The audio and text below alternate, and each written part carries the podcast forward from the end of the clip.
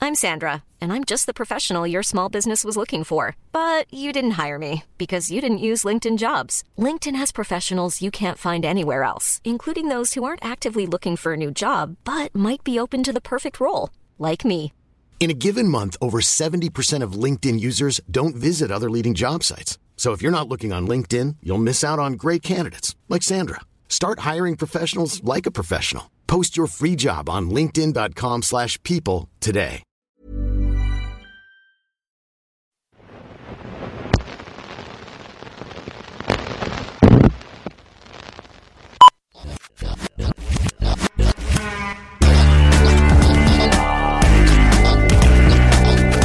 Ladies and gentlemen, welcome to the Epic Podcast. Introducing your hosts, Nelson Lugo and Schaefer the Dark Lord. Ladies and gentlemen, from the spacious and beautiful Studio 6C in Astoria, Queens, this is episode 5 of the Epic Podcast. I'm your host, Nelson Lugo. And I am your other host, Schaefer the Dark Lord. That that was beautiful, actually. Thank you. That was actually uh, amazing. You I have never sung Auld Lang Syne. like ever? This is your first time? Yeah, I, I mean, I know the one line that everybody knows. I see. I see. I, I actually had to learn that song for a couple of New Year's Eve parties that I had to that I performed at a few years ago. So Did you have to sing it solo? Oh God, no, no, no! But I had to lead. I had to lead the crowd, and because the people who booked me knows for a fact that no one knows the words to these songs, they paid me to learn the song, and I had to lead the crowd in singing it. Huh? Yeah. Ladies and gentlemen, in this month's episode, we are going to recap the events of 2012. 2012, the year that was The year of the. the best of times, the worst of times. I can honestly say that 2012 was the best of times slash the worst of times. I have had a dynamic year. Yeah, it's like I mean, looking back on it, like the first thing that pops into my head is all the crap that I had to deal with this year. Um, but then once I give it a second, like, oh yeah, and I remember I did that, and that was amazing, and that was fun, and that was a good thing.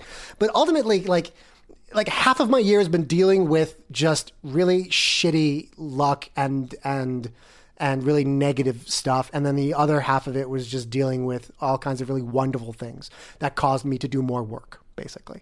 Um, but yeah, it's been a it's been a crazy year, up and down, all over the place. It has. There's a there's a lot to cover. A lot happened this year. A lot of uh, a lot of shared experiences that we had that we can talk about as we Oh, hell yeah. as we break down 2012 month by month and talk about the uh, events that were important to us. Yeah. and and let's talk about that because they are events that are important to us.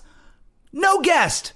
Right. This is a this is a, a, a host show, a a show with nothing but the host, where we get to talk about all the crazy, stupid things that happened this year.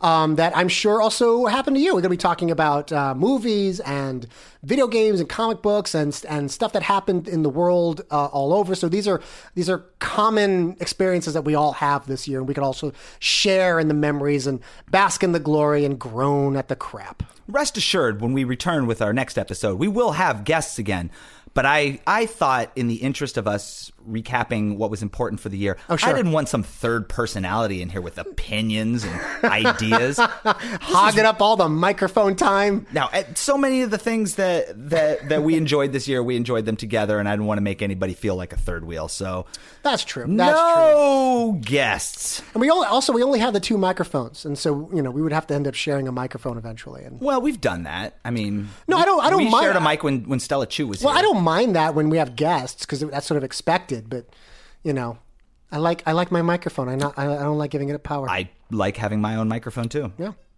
Um. So where do we start? We start with what January of of, of uh, 2012. I want to tell you how my 2012 started, and by by how it started, I mean January 1st. Oh, dear. This is how this year started for me.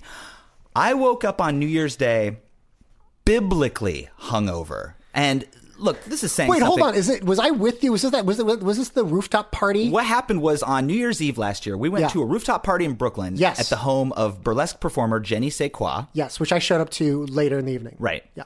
Uh, I stayed there rather late, um, and look, I've you guys, I've been around the block a few times. I've I've I've had a few hangovers. I have felt crappy the following day for decisions that I have made the evening before. I'm no stranger to all of that.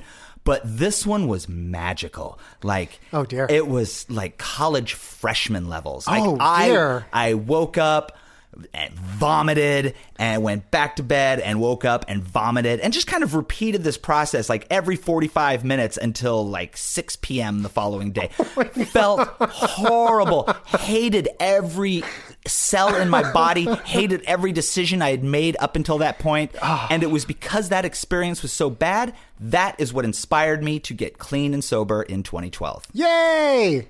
How's that working out for you? Well, I mean, I made it to January 3rd. but January 2nd was a day of clarity. I see. I see. Uh, you know what? I mean, that night too was a pretty epic night for me because that ni- that night started. Um, there was a, a a woman in my life who we had dated, and I'm not going to mention her name because I don't want to embarrass anyone or call anybody out on the carpet. Um, but we stopped dating because of in, irreconcilable differences, essentially. Um, and it didn't necessarily end well. It, it was a it was a it was a pretty sort of sore and bitter breakup.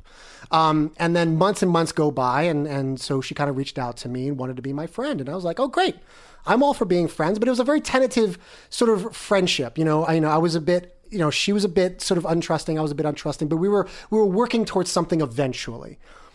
Um, does, she gets tickets to go see Gogo Bordello and I have never seen Gogo Bordello live.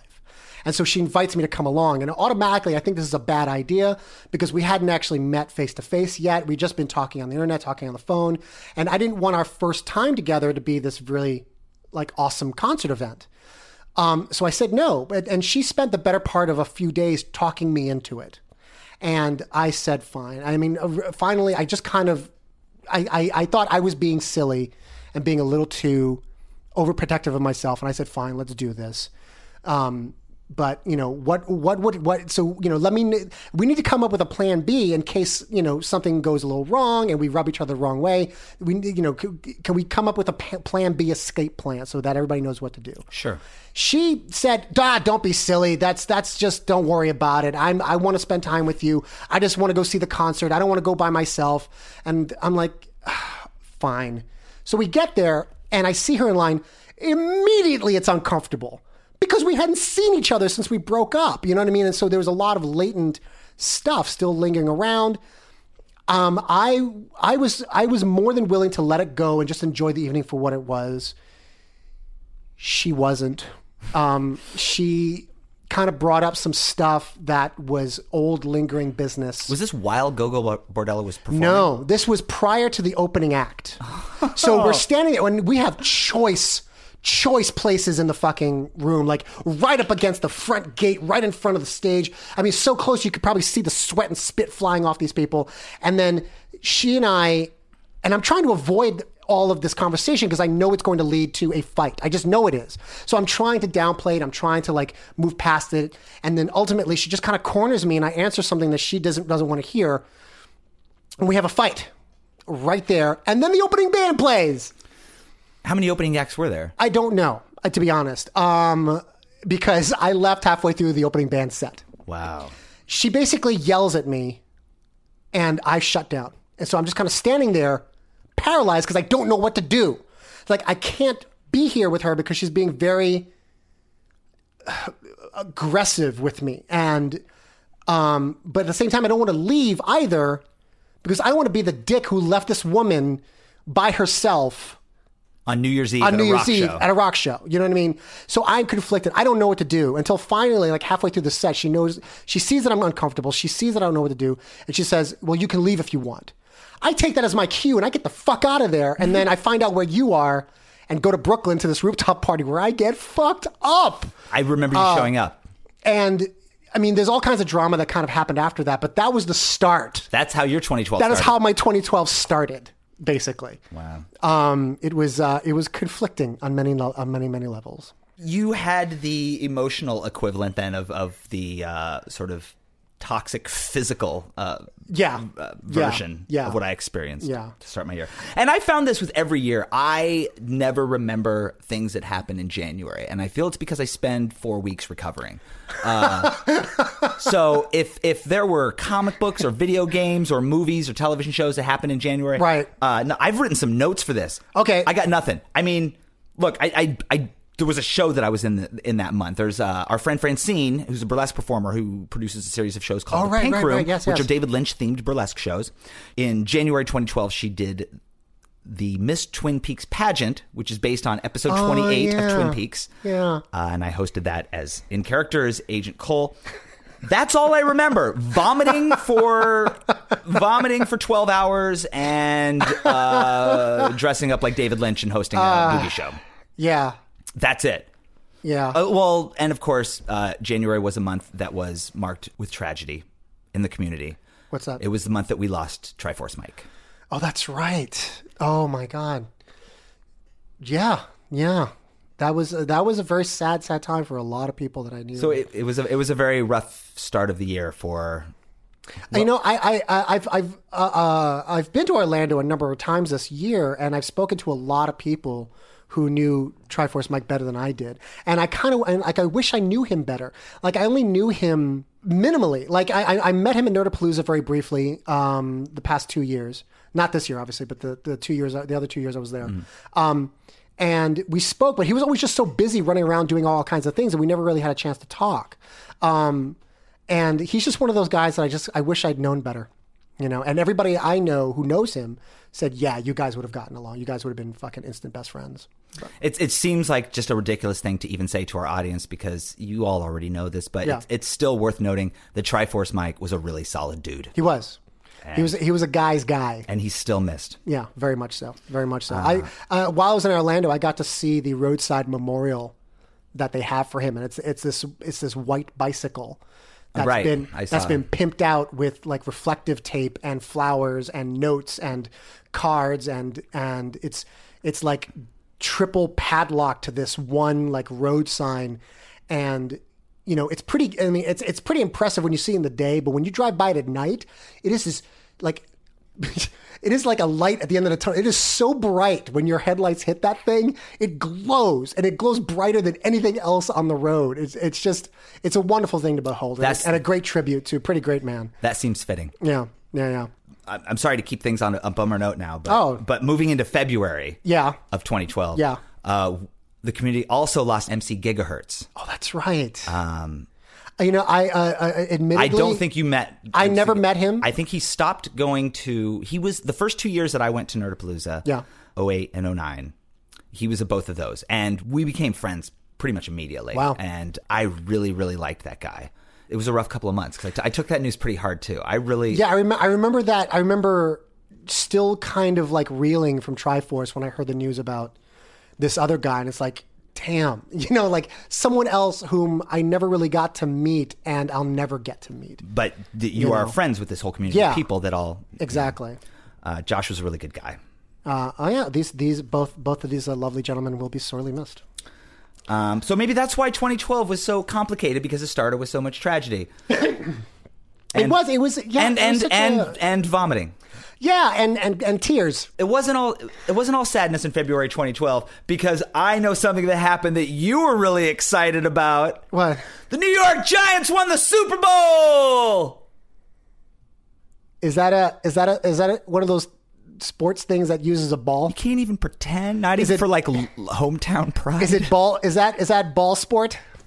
I think it was Doc Awkward. He had a tweet that, uh, and and and uh, I could be wrong. If somebody else wrote this tweet or Yeah. if Doc didn't, I Yeah, apologize yeah. for having this wrong. I'm sure somebody out there will correct this for us.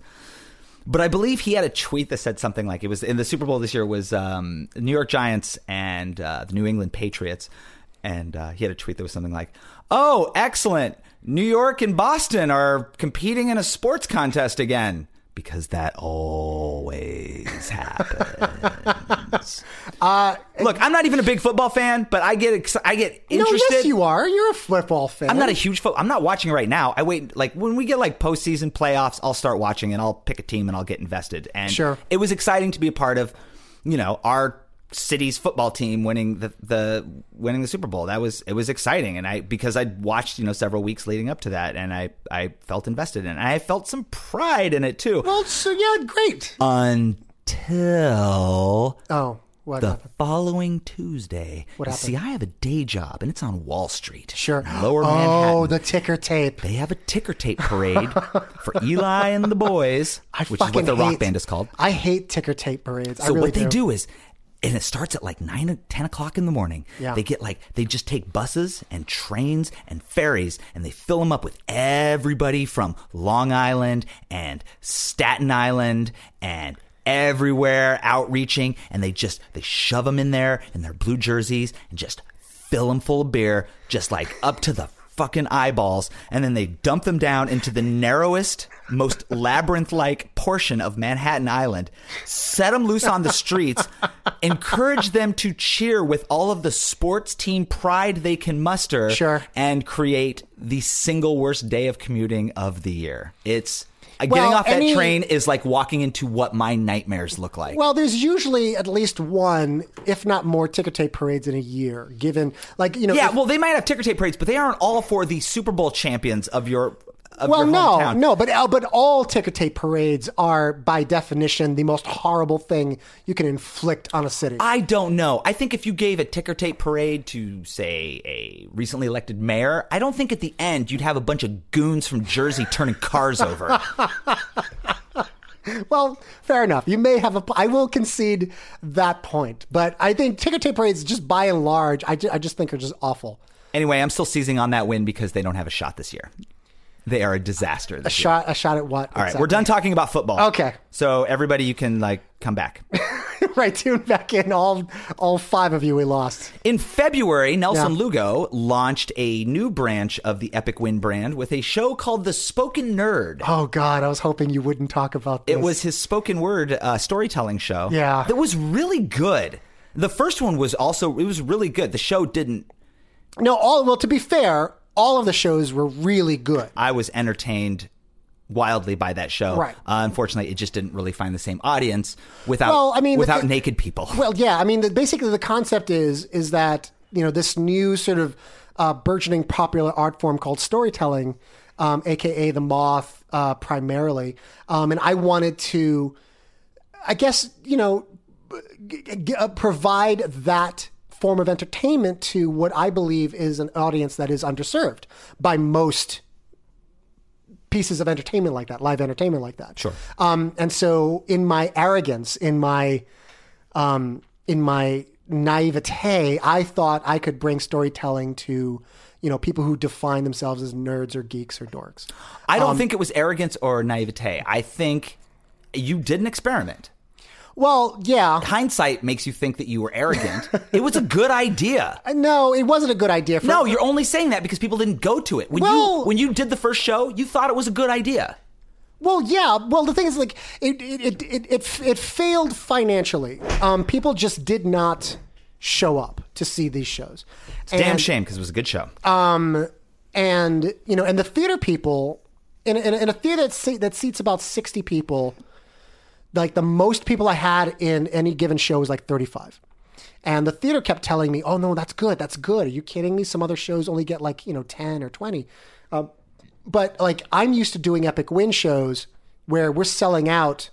Hundred seat theaters with people like sitting in the aisles or laying down on the putting carpet seats on the or putting stage. seats on the stage. And so, coming from that slant, I was spending more money on these spoken nerd shows called The Spoken Nerd uh, than I was making. And ultimately, I just couldn't do it anymore financially. Um, but yeah, it was, it was, a, I guess, I, I mean, at the time, it was a noble attempt, but it just, it, it just failed miserably.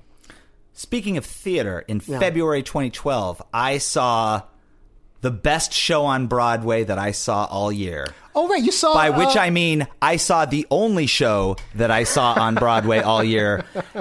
Was that the Book of Mormon? It was the Book of Mormon, Yeah. Trey Parker and Matt Stone's masterpiece. Uh, it's freaking wonderful. It it deserves its hype. Um, my I- I- favorite I- thing about this show Yeah. is that it won a Tony Yeah. last year or in 2011. It won a Tony for best musical. yes. Best musical. Yeah. The Tony, the Yeah. most esteemed award Sure. given to theater. Quite prestigious. It features a song entitled Fuck God in the Ass. it's a wonderful show. Yeah, I I would see I've never se- I haven't seen it. You know so- what? I would see every show that's on Broadway if the tickets weren't, you know, $300. Yeah, no, it's it's cost prohibitive of me to watch anything on Broadway. There, I mean, there was a time in my life where I was going to a Broadway show a couple of times a month, How? but that was like that was when I first moved to New York. This Oh, What, was you like, used to be a drug dealer before I knew you? no, uh, this was back in like 95, 96, 97. Ah, those were simpler times. Yeah, I the mean, golden like- age of man, like, 95. well, you could get you could get like standing room only tickets for like twenty bucks. You know what I mean? You could get a seat on a, on an off night, like a Tuesday, for like you know forty bucks. It wasn't I that wouldn't buy that. I wouldn't stand for two and a half hours. No, you know what? It's not that bad. It's but the thing is, you could get a seat on an off night, like a Tuesday night or a Sunday matinee, for like forty bucks, and it's still you know it's You still get a great. seat, that's fine. Yeah. I'm not buying an SRO. Yeah, ticket but for but there was 40 I mean bucks. but but uh, but there I'm was not some common villager.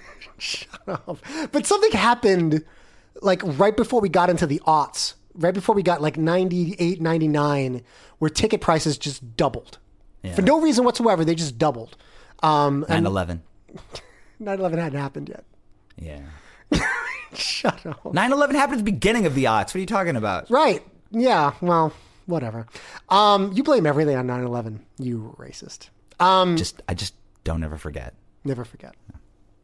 Uh, but yeah, um, I, it's it, that's one of the shows I wish I could afford to see, but I can't. So Speaking of 9 11, I have been watching the World Trade Center grow into the largest, tallest building in the Western Hemisphere before my very eyes. I work, you work- you work right across I the work street from near it. there, and I, I walk by every day, uh, pretty much all year long. I walk by and I look at just the building. see the progress? I just stand there and I look at it, and then I walk around and listen to Gene Gray in my headphones and but I do walk over there every day and I look at the World Trade Center and I can also see it from the windows here in Studio 6C.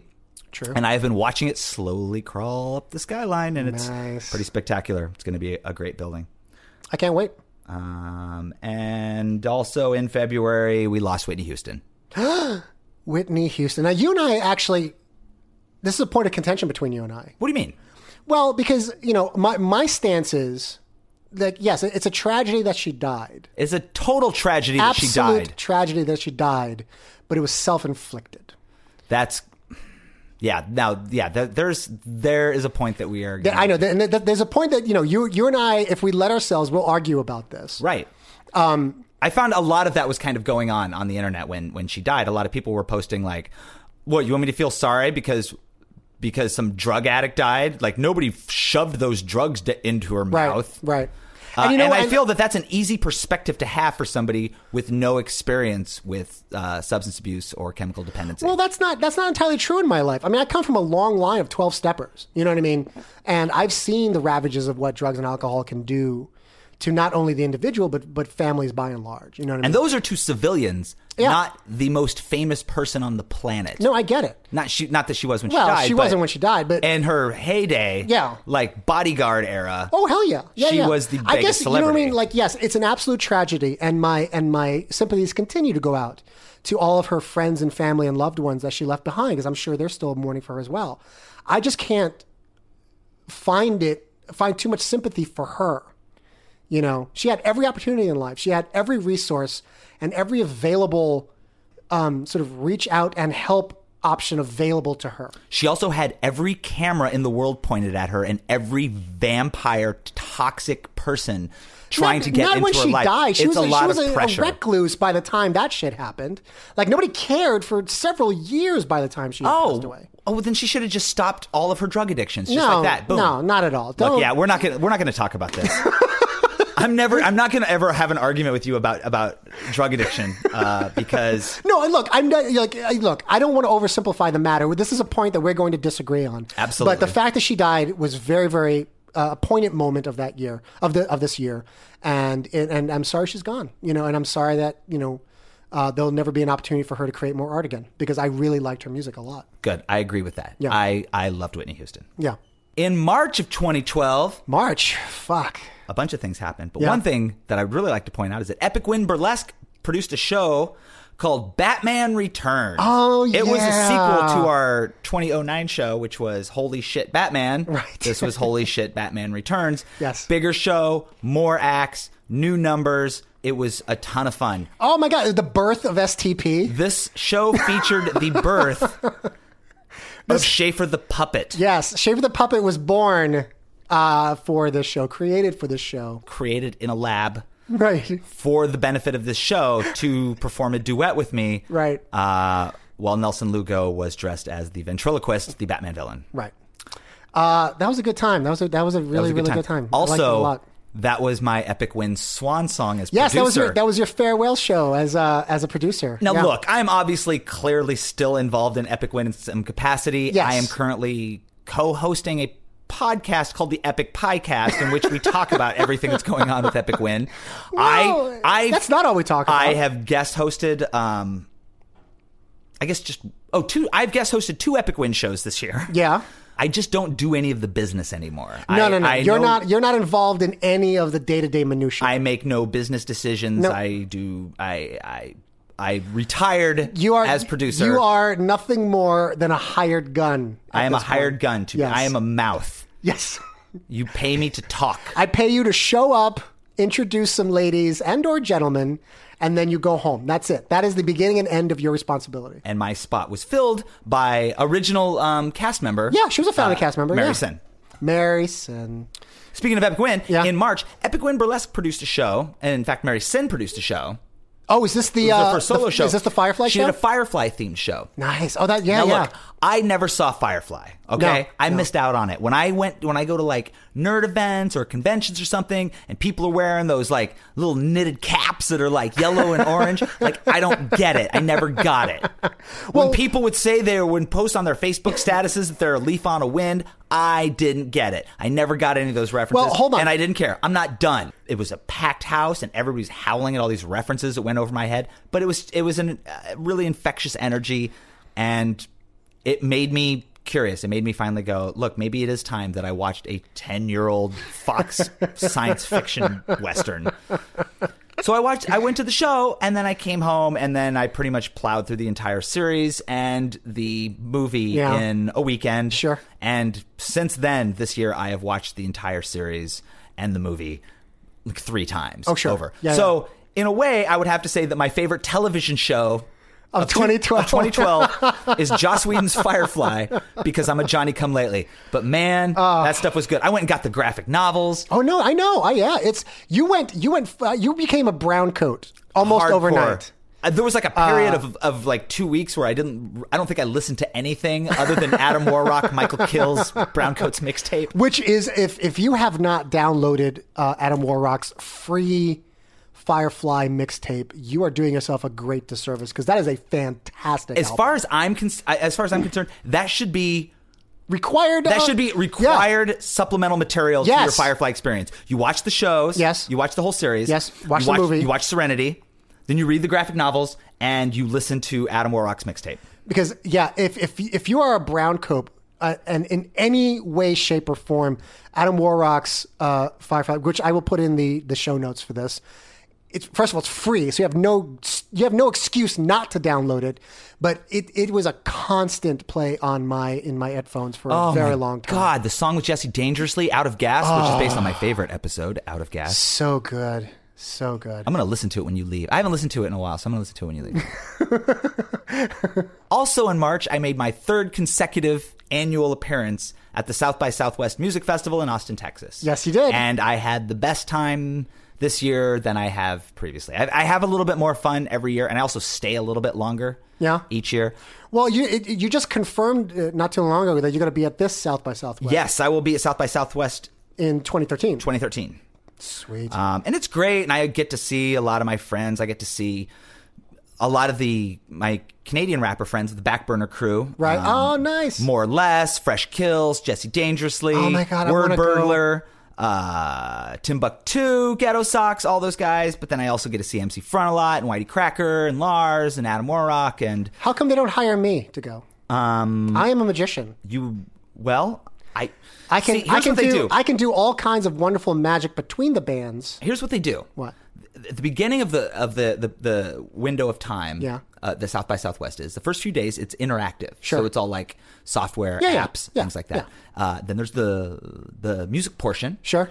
where all of the bands play, Right. And then and then the next segment is the film section, where Right. like all of the the film screen, and then the uh, magician uh, sideshow uh, Yeah. variety section Yeah. uh, doesn't exist. I, I don't I don't like you very much.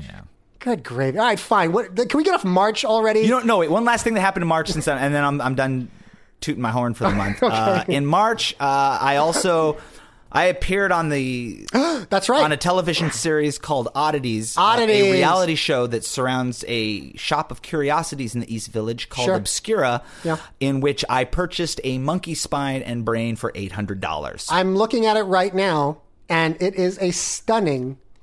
It's an exquisite piece. Isn't It it? is. It's a monstrosity. I remember when I remember when the episode aired. Yeah. Uh, some people commented on my Facebook wall, but it was Nina Talley, who's one of the organizers of Nerdapalooza. I love Nina She Talley. had the best comment of all of them. She posted on my wall, eight hundred dollars for a monkey spine. Schaefer is the one percent. It's true. You are the one percent. I am not the one percent. I am not rich, you guys. I just have really questionable tastes, and I am bad with money. True. True. You know how many CDs had to be torrented for him to afford the monkey spine? Please don't torrent my stuff. You discovered Firefly this year. Yes. I discovered Parks and Rec this year. Oh yeah, that's right. You did. I, I, I had never seen a single episode of Park, Parks and Recreation at all. And people were, were like, you know, like Adam Warrock had a whole song about Ron Swanson, and I didn't know what the fuck he was talking about until finally I There's a discovered. whole EP about Parks. And no, Rec. I know, and uh, which again is free, and you should be downloading all of Adam Warrock stuff all the time. Uh, and so I finally caught up. I watched every season of Parks and Recreation, and now I'm hooked. I'm officially addicted. I can't get enough of that show. That show has only gotten better over time. It is it is it is by and large the most consistently funny show on television. All right, so you were watching them on Netflix. You're watching old seasons on Netflix. Well, are, are you current now? Or do, Yes. Do you watch them on Hulu? Yeah, yeah. Basically, I'm cur- like I, I I caught up on Netflix and um, now I'm watching them on Hulu and it's amazing. It's amazing. Yeah, the show is amazing. I love it. I love it. But like, but that's like that's been my year um, as far as television's concerned. Like, there isn't much new that I'm watching outside of like um, Arrow, which is that Green Arrow show on. How is that? It's actually really good. Really? Yeah, I was shocked. Huh. I was I watched the first episode because it was on Hulu, and I'm thinking it's a CD. It's it's a CD CW. It's like how good could this be from the same from the creators of like Gossip Girl and Vampire Diaries? I'm like, okay, so this is a teeny angst ridden teeny like teen as in a teenager angst ridden sort of show about a comic book character. I'm like, okay, I'm gonna watch this so I'll have some ammunition to make fun of it. Sorry, did you not watch Smallville? No, I never watched Smallville until I got married, and my wife watched the shit out of Smallville. So then I watched Smallville. All Oh, right, back to Arrow. Arrow is good. And I don't mean good for CW, I mean good. It is actually a really good, dark, uh, uh, very noir, very sort of like gritty version. It's a brand new take on the Green Arrow, and I like it a lot. Right, and they- they're using a lot of kind of uh, obscure DC v- characters in it too, right? Like Well- Huntress. Well, she's not a. Well, I mean, the characters aren't really obscure, but if you're not a fan of Batman or Green Arrow, you're not going to know who these people So are. and Deadshot's been on there. Yeah. What about I I heard um Firefly? No, he hasn't been an Arrow. Uh, he's just a pyromaniac with some stupid wings. He hasn't been an Arrow. He's yet. going to. I'm sure he will be. Um, it's actually. I read that really- on some nerd It's site. really good. It's a it's a brand new take on the Green Arrow story. Um, I- in fact, the only thing, the only thing that's that's similar is that his name is Oliver Queen, Yeah. and that he's rich. That's it. that's it. And that and that you know his costume's green. Well, they kept the name. Yeah. Uh, but I, I really like what they're going with it. And it still has its moments of teen angst. But the thing is, he's not a teenager. He's a young man. He's a young man been- that's been scarred by life and wants to take down the gu- the s- criminal scum who's ruining his city. Well, sounds good. Yeah, it really is. I'm never going to watch it. you should watch the first episode. Never going to. Just watch the first episode. Let me tell you why. Oh, dear. I don't. I don't care about DC characters that aren't Batman, and I don't care about any character who's talent or power is archery. I don't. How, why are we friends? I don't understand how we can continue being friends. because Batman's the best thing that ever happened to America. true. See, we agreed. Oh, I love you. Uh, all right, so we're- April 2012. April. Oh, my favorite thing about April is the April Fool's prank that I pulled on Epic Win fans this year.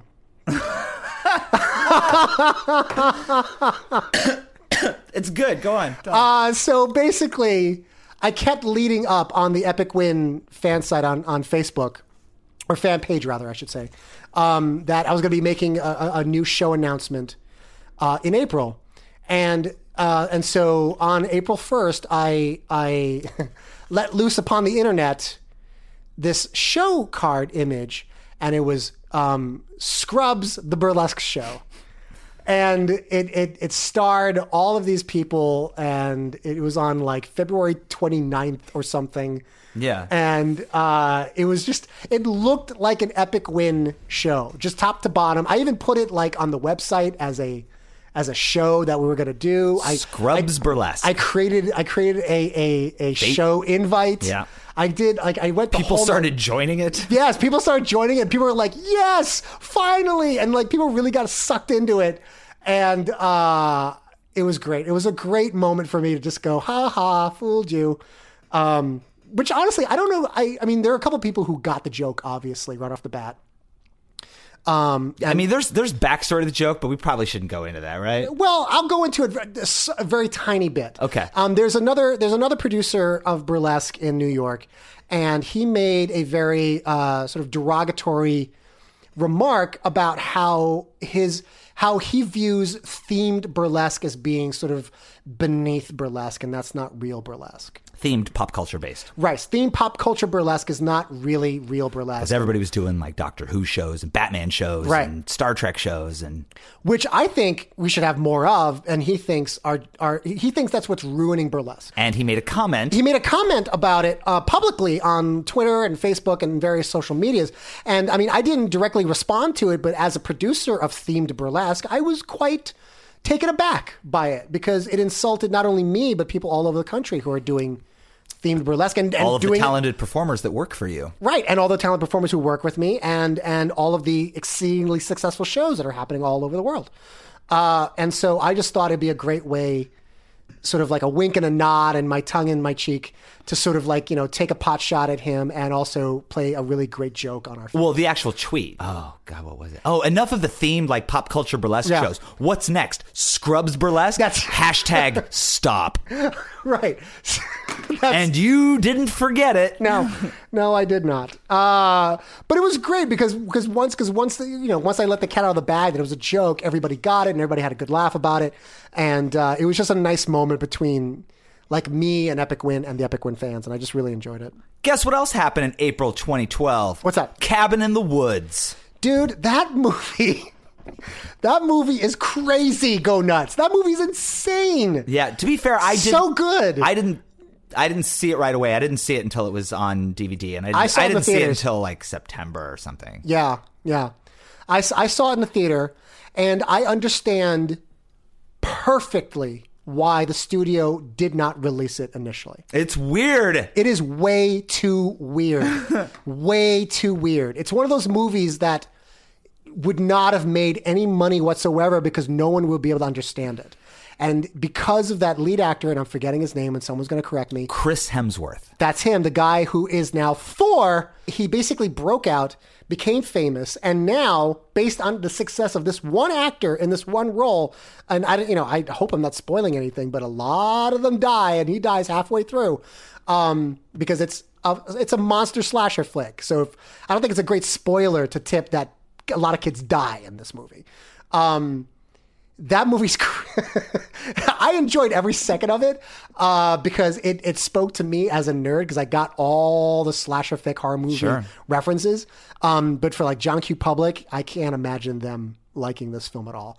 Uh, I loved it. I loved every second of it. in April, what I'm going to call look, I play a lot of video games, but in 2012, I didn't play a lot of video games. Uh, I've been busy, and I, I just feel like there weren't a lot of titles released this year that I was very excited about. You know what? Me neither. Uh, There, there were just not really a lot of games. Compared to the previous years, oh my god, yes. Like this year, I mean, look. 2011, I must have bought 10 games, and oh yeah, me too. uh, and I I think I played four new games this year, and So did I. I- what I played would- about four. What I would consider my game of the year, Yeah. was released in April, but it wasn't just released in April, April because it was an episodic game, and it was released in five chapters at arbitrary intervals over a six month period, and it was Telltale Games Walking Dead. That game is wonderful. It's got action. It's got tension, atmosphere fan service to people who read the books, uh, and heavy emotional experiences, complicated choices you have to make, full immersion.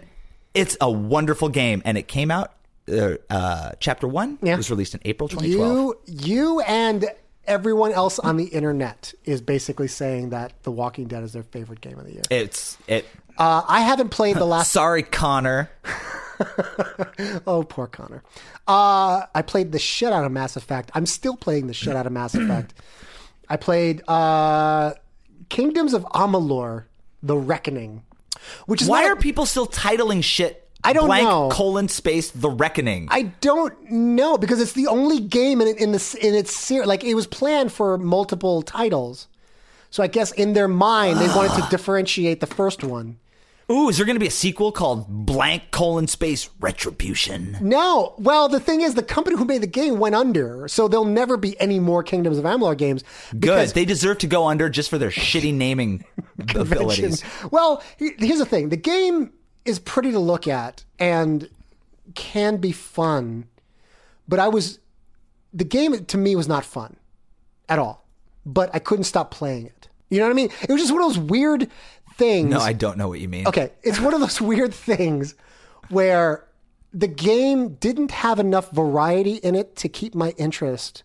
And all of the battles, all of the fights just reduced was reduced to me mashing the same button over and over again and I win. And yet I couldn't stop. I don't know how to explain it. I wasn't really having any fun, but I finished the game. You just described cocaine. Not having any fun anymore, but I'll just keep doing it. I feel like April 2012 kind of defined this year for me. Really? Um, and I haven't talked a lot about this publicly, and I'm not going to talk a, a lot about it now, but I I'll, I feel it's worth noting. Uh-huh. I will refer to April as just the month of April as the great meltdown of 2012. I Wait, what happened in April? in, in in short, I don't know how else to say this, and I don't want to get into too many details, but Yeah. I I kind of fell apart this year.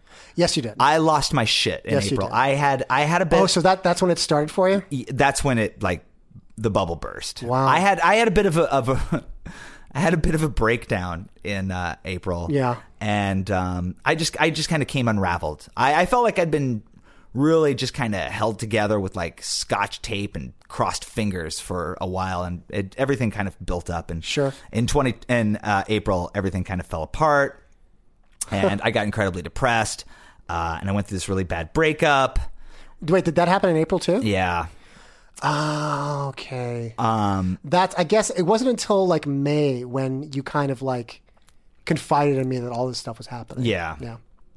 Um, so yeah, um, everything just kind of turned to dust and got really nasty and scary and weird. But on the upside of that, Sure. is in April, a very magical woman came into my life. Oh, Her name is Doctor T, yeah. and she's my therapist. you know, you you talk about your therapist the way most people talk about like the love of their life. Now, I know that there I don't really talk about no it like well that. hold on i mean i'm not i'm not obviously there's no intimacy there and there's no um, sort of romantic things happening but there's an there's a quality the way you talk about her that that that speaks of a vulnerability and a a trust and a kind of like um safe space that most people talk about when they talk about like the love of their life. And that's probably why, because Yeah. I have invested a lot of trust and uh, safety and security Oh, sure. into my relationship with this person. Yeah, yeah. Um, it's you know, it's the place where I am the the most candid for an hour every week. And Yeah. So I, yeah, there's, I mean, there's there's a considerable emotional attachment that I oh, sure, have. sure, sure. Um, it's not, and it's not a romantic No. thing, but that, I understand why. I, then it would seem as though when I talk, my voice conveys that there are little animated cartoon hearts bursting above my head. well, that and you genuinely enjoy therapy. I love therapy. Yeah, I like- Uh, should have been in therapy for years. And you're the only person I have ever met, myself included, who's ever spoken about therapy in that way before. oh my god, therapy like put me back together, man. therapy. Well, I mean, you're definitely on the mend. I can definitely see a difference in you. I can definitely Yeah. sense a difference in you. Oh, I'm still a disaster. no, no, in, yeah, like- yeah. No, you're fucked up. You're a fucked up individual. Whoa, this episode's getting hella real. You know, and uh, you may end up being a fucked up individual for some time more. Oh, my God. But you're less of a fucked up individual now than you have been for quite some time. No, that's not true. I am just as fucked up of an individual as I've always been. I just now understand it more. Uh, well, you have better coping mechanisms then. that's it. That's all. That's the only difference. yeah, yeah, yeah. All right. Wow, April was a big month. Oh, I also got new glasses. Nobody cares. I wrote that on the list. Nobody cares about What the your hell new is glasses. wrong with me? Why did I do that? Because you are an OCD. I played drums in a Guns N' Roses tribute band. oh, that's right. I saw that. uh, because my friend Tommy was going to be the subject of a documentary. my that's friend right. Tommy Tommy has been on a quest for the past few years. His name is Tommy Rockstar. That's not his name, but that's what people call him. Or That's- rather, that's what he calls himself. His name is Tommy Rockstar. He's been in a number of bands over the year. I've actually been in a bunch of tribute bands with him over Yes, the you years. have. You- I've been in uh, Ramones, Ramones, Sex Pistols, Sex Dead Pistols. Kennedys, Guns N' Roses. I've seen all of those, actually. Tommy also is the guy who prints my t-shirts. So if you were wearing one of my t-shirts, it was handled by a man named Tommy Rockstar. Tommy went on a mission started several years ago. Is lifelong diehard fan of Guns N' Roses, specifically of Appetite for Destruction, and uh, he met Duff McKagan, who was his hero, which is why Tommy plays bass. He met him a few years ago and got Duff to sign his arm. Then Tommy went and had that signature tattooed on his arm. Right. Um, then he saw Slash at an event. And Tommy's one of these guys that can talk his way into like backstage. He Yeah. talks his way into sold out shows. he's and he's get that him, like, the- guy. yeah. He's that guy. He somehow met Slash and got Slash to sign his name next to Duff's, and he got that tattooed. And then it became a quest. Tommy Rockstar will travel the globe until he collects tattoos of the signatures of all the original lineup of Now- Guns N' Roses. Now, here's the thing he got all of them but one. Yeah. And the one he didn't get wasn't Axel. He got Axel. Yes. Like, that's the surprising thing is he got Axel to sign it. Um, he couldn't get Izzy Stradlin. So he, Wait, and so what, what instrument did he play? he was rhythm guitar. Rhythm guitar. So Tommy went on this quest around the country, and he was uh, going to track down Izzy. And Izzy's become this weird recluse. He makes sometimes appearances, and this camera crew was following like- him. They're shooting a documentary about him, and so we did this show where we like put on costumes and we Is he, is, basically he, is he peeing in like milk jugs and not cutting his nails? And no, it's not like that. Okay. Uh, this documentary crew followed Tommy around on his quest to find Izzy, and they were going to make this documentary called "Where's Izzy." yeah. Um, and we did this show where we got dressed up in costumes and I played drums and we did, uh, we just basically did like an acoustic version of, um, or acoustic ish version of Guns N' Roses covers, like kind of like the Lies album. Right. It's like one in a million and Right. whatnot. Patience. Um, so we, yeah, so we did that. I put on like a Steven Adler costume and they shot it for the documentary and it was to raise money for this doc.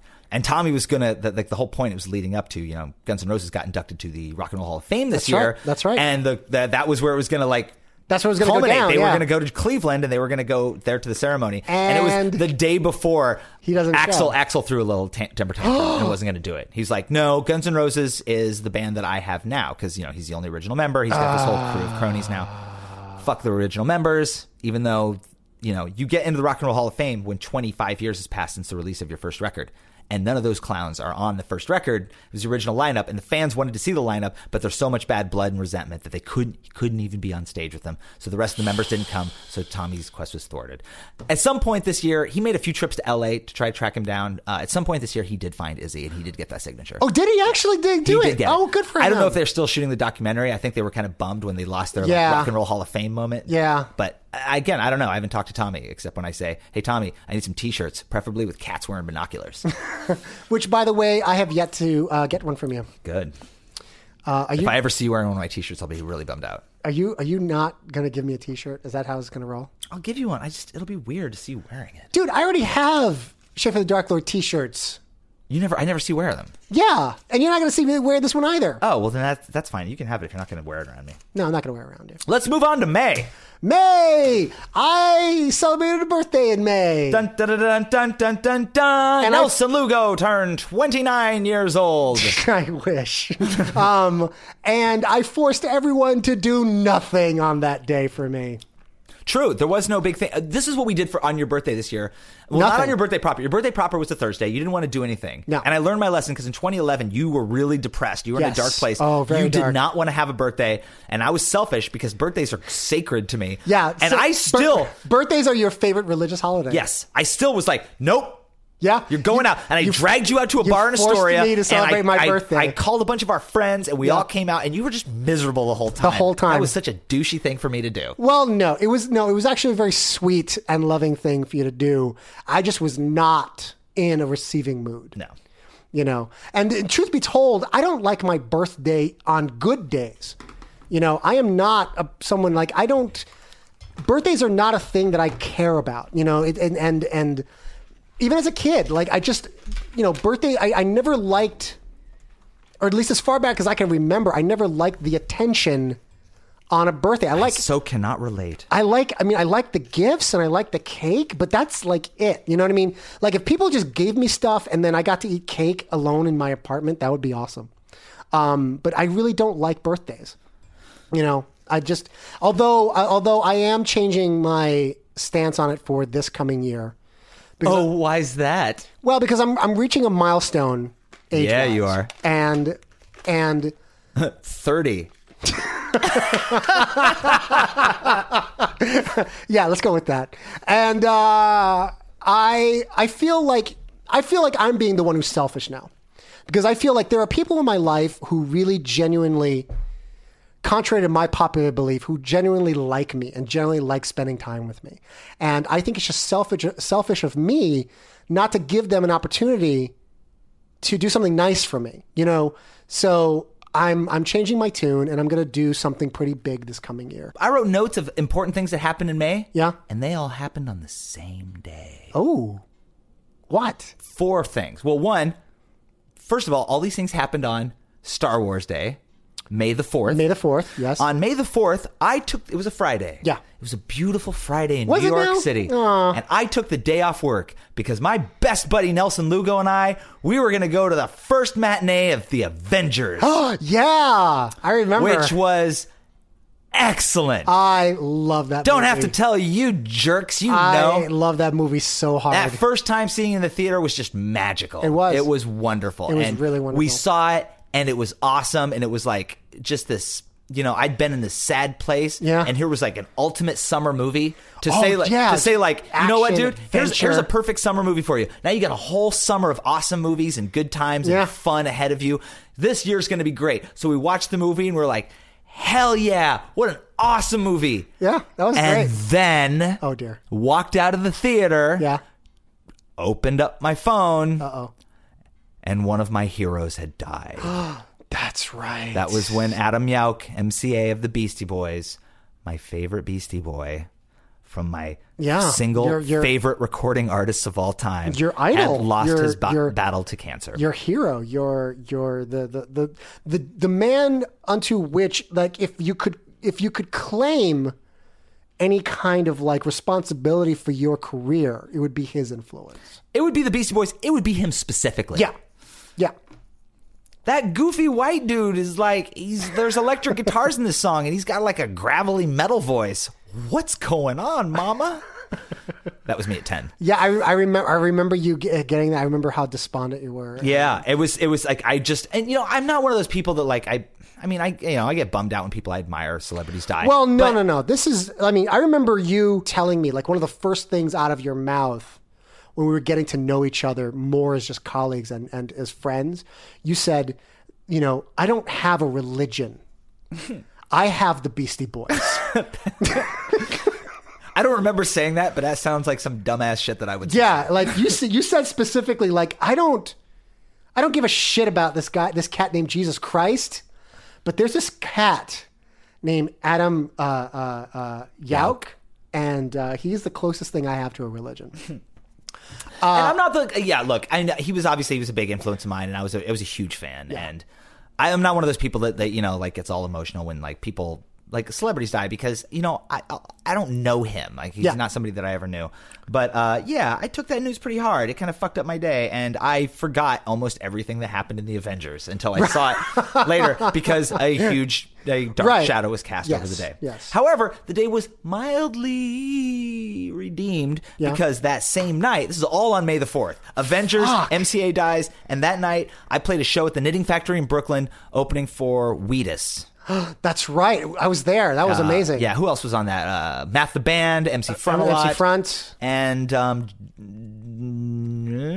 Jet Black.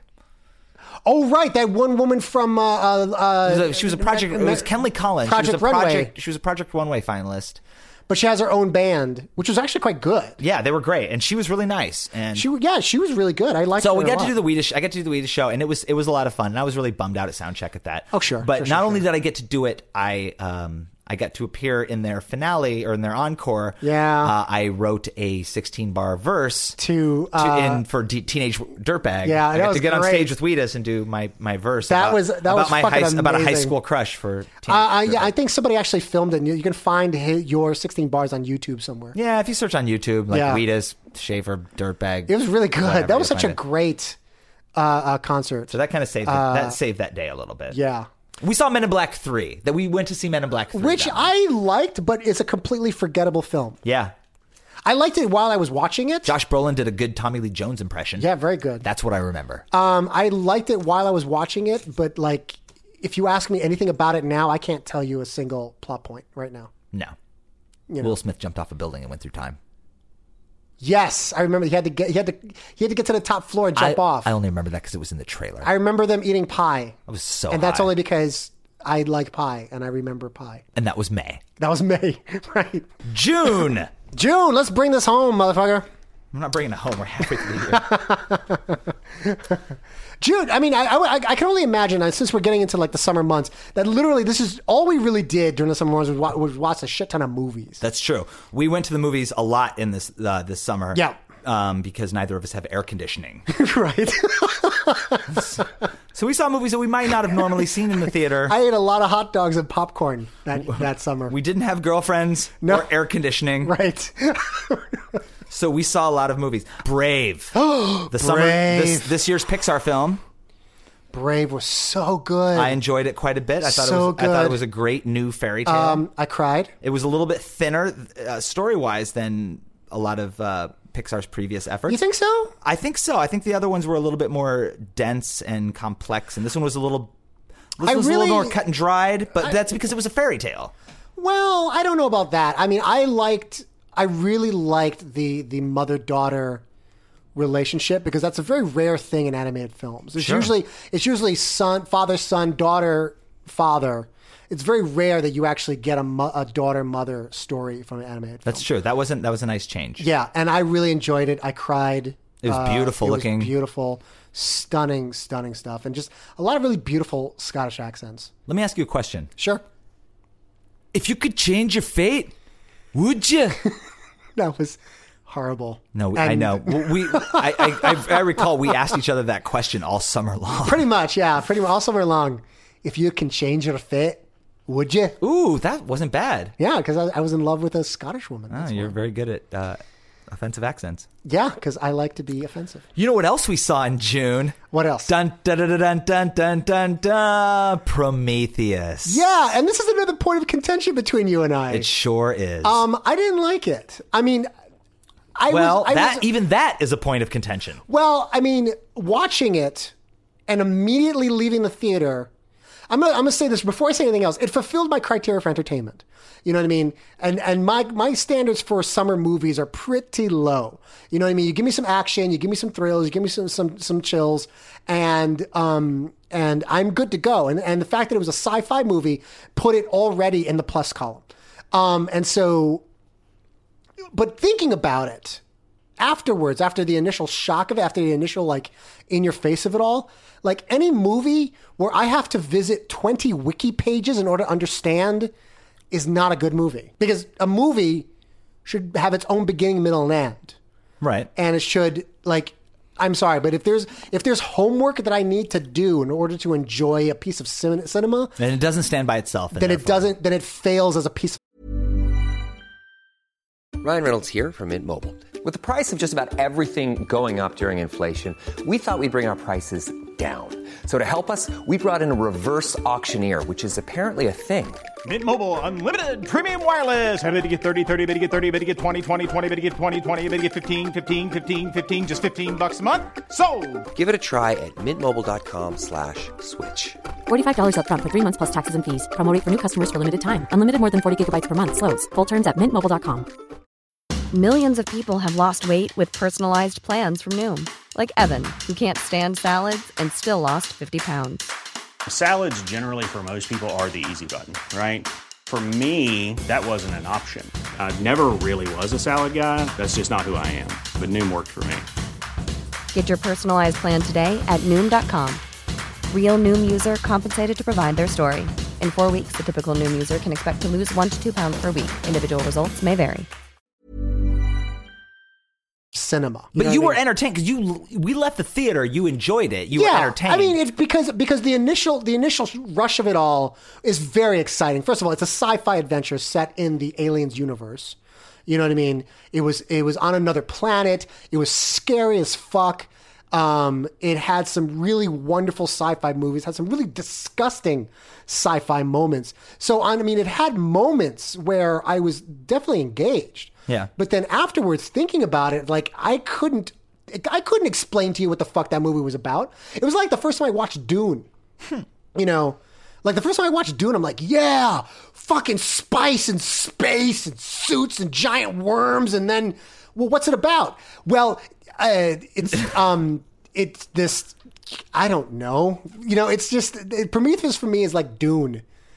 all right. That's I. I kind of uh, I can I, I I appreciate that. Yeah, and it's as like review. as a piece of cinema, Dune fails because I have to like I can't just watch the movie and be fulfilled by it. I have to read the books. I have to read the appendices. I have to read all of the. I have to read twenty wiki pages for me to get an idea of what this thing is about. Well, I think both of those movies suffered from a similar thing, which is that they were cut down way too much for theatrical consumption. That you know, there have been so Well, many, so Dune- many well- multiple directors' cuts of Dune released over the Well, years. hold on. Dune, Dune has the excuse of being a book, and, and and making a book into a movie is not an easy thing to do. Well, it also has the excuse of being a David Lynch film, which Well, means it's, it's, it's not going to also- be easy to follow anyway. Right. Prometheus was not a book. No. This was a screenplay. But apparently there is. I haven't seen it on Blu-ray. I only saw it in the theater Right, with you. right. Uh, but apparently the Ridley Scott director's cut adds a lot. Maybe. Does it explain why all the scientists are stupid? Um, and actually don't know anything about science at all. well, you know, I can't say because I haven't seen it, as I just mentioned. Okay. So, but, All right. Jury's still Maybe- may- I liked Prometheus. I know you did. and I know that I'm in a minority because I walked out of it going like, "Wow, that was really interesting," Yeah. I, and I kept thinking about it. And then uh, my social media told me that I was stupid because everybody seemed to be like, "A critic said the movie was bad," and I agree. All right, maybe that's I'm selling your opinions short. I apologize. For that. but if, if- I- I no, didn't but read it's any- like I- anytime anytime there is like mass complaints about a consumable piece of media that comes Yeah. out, the people I hear complaining are just echoing same Yes. complaints I've read by other critics. Yes. They're I like, actually, I actually didn't read any of the criticisms about the movie. I did read one really intelligent sort of like you know uh, moment by moment sort of breakdown of the film that ex- that filled in a lot of the gaping plot. was it hole. just one sentence? Story of Jesus in the aliens universe. no, but he did say that. Um, but it was a very intelligently thought out, like moment by moment, scene by scene breakdown, and filled in a lot of the gaps. And it's like, oh my god, I wish I'd had seen this in the movie. Yeah. because I would have liked it then. Yeah, there was. I mean, it's look. I'll admit it was messy. Uh, It was it was messy and choppy and Look, as a summer There- there was some blockbuster questionable popcorn decisions sci fi film, it fulfilled my criteria for entertainment. But upon further thought, I just came to the realization that it's just not a good film. You know, and that's fine. eh, You know, I'm not I'm not dogging on it. I just wish it was better. that's fine. Yeah. I really liked it. Yeah, I know. July. Oh. I remember nothing from July. Great. We saw a lot of movies. Oh wait, hold on. Didn't we party? Didn't we do a rooftop party at Rita at Rita's we house? spent the 4th of July in, in Greenpoint, Brooklyn at Brendan B. Brown, the singer of Wheatus's place. Yes. On his rooftop. Yes. And Lugo got really nervous because everybody was drinking and hanging out near the edge of the building. And Well, no, no, no. They were. s- They, it's a roof, and they were sitting facing the the the perilous drop. They were dang. Oh God, I have a fear of heights, and I can't stand it when people are in a precarious position, even though they are perfectly safe. That also, I almost got. I almost got my face burned off by an errant uh, firework. yeah. Yeah. Oh, it was crazy because we saw was- the yeah, it was we saw the we saw crazy. the Manhattan fireworks. Yes. but then everybody in that neighborhood was shooting off fireworks. Yes. and then there was a police copter circling the building Raiding next the to building us, like shining a roof, spotlight yes. in it. Yeah, there was a It was. That was a crazy it night. was a little wild Uh, over there. That was a very crazy night. on the third of July, I had a show at the Knitting Factory with my beloved dear old homeboy Cool Z, another rapper from Iowa that I have known for 150 years. I like and Cool Z. He was in town not only just for a show, uh, but he stayed with me for a week because we don't get to see each other that often. So I got to have uh, Cool Z as a house guest for a week, and that was Nice. a lot of fun. Nice, nice. Uh, it was really unfortunate that it was the peak moment of the most brutal heat wave I can remember. Oh, in that's New York. right, yeah. And then Cool Z lost his car. He, his car got stolen. no, it didn't. Wait, his car got stolen. Yeah. Uh, When we were getting ready to go to do our show at the Knitting Factory, Yes, his car was stolen. yes, yes. Uh, he called like all of the t- well, first of all, he thought it got towed, so he called all the, all of the towing places, and he couldn't he couldn't track it down. Right. So he was convinced that it was stolen. So he filed a police report with the NYPD. Right. We came home after the show, and he called the cops, and they were supposed to come over to my apartment to interview him about Right. his stolen car because it was a rental car, and he had like gear in it and stuff. Yes. Uh, and I guess he fell passed out. We were at the bar. He passed out, and That was a long if night. the cops showed up. I don't know if they came here or not, but yeah, they didn't. He didn't show up to give his interview about his stolen car. Um, and then the next day, he found it. Right, because he forgot where he parked. Yeah, he just it. forgot where he parked it. That happened to me once, A movie title comes to mind. dude. Gosh, what else? Gosh, there were a lot of movies. We didn't see this together. Did you see Moonrise Kingdom? I did see Moonrise Kingdom. I I, saw it too. I, saw it. I saw it with uh, another buddy of mine. I loved it. Loved it. I'm not actually a fan of Wes Anderson. of Wes Anderson movies. Really? Yeah, like I just find them to be so a little too weird for me sometimes. Okay. And and I think the comedy, I think he's just trying to be too erudite for his own good, and sometimes it just comes off as, as just pretentious. And and usually his comedy is by accident and awkward. But this was like his full. This was a full on like planned comedy that was genuinely funny for the sake of being funny, and it wasn't uncomfortable. It was actually very sweet Oh, very endearing. very lovely, very uh, uh, innocent love story, and I enjoyed it a lot. I, was loved it. very, I was very, very impressed. In fact, I wouldn't have gone. I would. I got like, I, I, I got to go for free because it was like some sort of preview ticket or something. Uh, and I would never have paid for this, and I'm glad I got to see it because I would have been wrong. Yeah, it, Yeah. It's, I I Excellent. loved, I loved it. Yeah, it was I'm, so I'm a good. big fan. I don't like all. I mean, I didn't like the Life Aquatic. I Um, just don't. get- I just. I just. Maybe. May, I don't know. There's just a, a fundamental disconnect with his freaking- humor that I just don't get. I loved Bottle Rocket and Rushmore and Royal Tenenbaums. Uh, Yeah, you're naming all the movies I don't like. Okay, terrific. Yeah. Um, another movie that we both saw, b- but that we did not see together. What's that? Sadness. We didn't get to go hold hands at the movies. No. The Amazing Spider-Man. I Yes, I liked the Amazing Spider-Man. liked it too. a lot. I don't know what the big deal is. I don't know what people's problem is. I liked it a lot. I thought it was a great reimagining of the character. You know, It was, but it was barely a reimagining. Well, I mean, look, I mean, it, it's there. There are certain things about Spider-Man you just can't fuck with, right? So they have to be, they, they have to be there. But going back to the mechanical web shooters, I thought was a great idea. Um, making him uh, younger is a great idea. Making him younger. He was a high school student in the original movie. No, but no, he got to go. No, we we get uh, the the Peter Parker from the original trilogy goes to college. You know what I mean? No, he does in the second movie. In the first movie, he's a high school student. Yeah, but he, I, I don't know. He just seems a bit more grown up to me. than I would this actually bet that Andrew Garfield is probably older now than Toby Maguire was in the first. one. Well, Spider-Man. Gar- Garfield plays a better teenager than Maguire. he's he's a little bit more of a dick, and that's Spider-Man. Yeah. Peter Parker is kind of a dick. Yeah, Uh, that's kind of his character in the books. I, I mean- liked the angry vigilante angle at Yeah. first. I really did. Um, and I just thought it was a, a Emma Stone was great. I liked the lizard. I Yeah. Um, Yeah. I mean, it was an unnecessary reboot, but I still I don't care. I liked well, it. And I it was mean, fun. that's I don't know. I suppose that's that's a, that's an academic sort of debate whether or not it was necessary. The fact that there's another Spider-Man movie, fuck yeah. Give now me they're, more now they're, Spider-Man. they're writing about his uh, the mystery of his dead parents. Like that's kind of that's fine. I don't mind that. yeah. I don't mind that. You know, superhero with dead parents, a dime a dozen. Yeah, you know what I mean. I really, I don't, I don't mind that they're doing that. I mean, they they have to sort of freshen it up for for new technologies and new audiences and stuff. Why can't a superhero just have like a dead cousin? Not tragic enough. No, What if you really, really loved your cousin? well, yeah. I mean, if your cousin was like a brother or a sister to you, Yeah. Uh, what else did we see? One day we it was so hot, it was so brutal. We met at the theater without a plan of what movie we were going to see. oh, did we really? Yeah, and I, I yeah, I think the plan was Whatever movie was playing. We're gonna go watch. I'm. We're gonna go watch two hours of air conditioning. That's what we're gonna watch. And we saw Ted.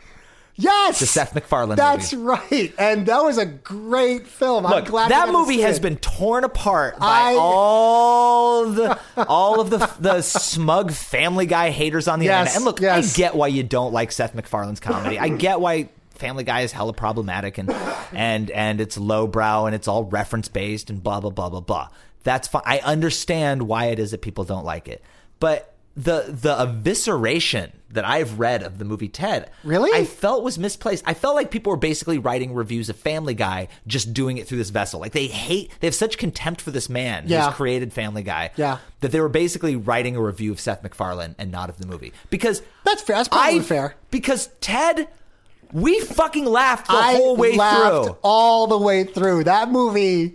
Even the even the cheesy references that are obviously directed at us at Yes, our it's a generation. wink and a references, nod, References yes. to like you know the uh, 1980 Flash Gordon movie. Yes. that's obviously for us. We're the target audience Yes. for that.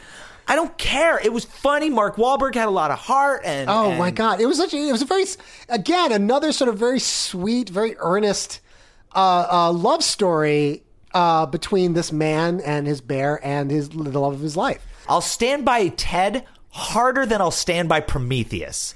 Yeah. suck on that internet. I I loved Ted. I had such a great time. I friends of watching mine. that I movie. posted online that I liked Ted, and friends of mine gave me shit, like insulting shit about it, who hadn't seen it. Oh dear. Yeah, and you know what? I just realized that the other reason why we are the target audience for that is not just because it's like crude humor and it's pop culture references that are targeted to our generation. Sure. But it's really the story revolves around an adult man who is still a child. Yes.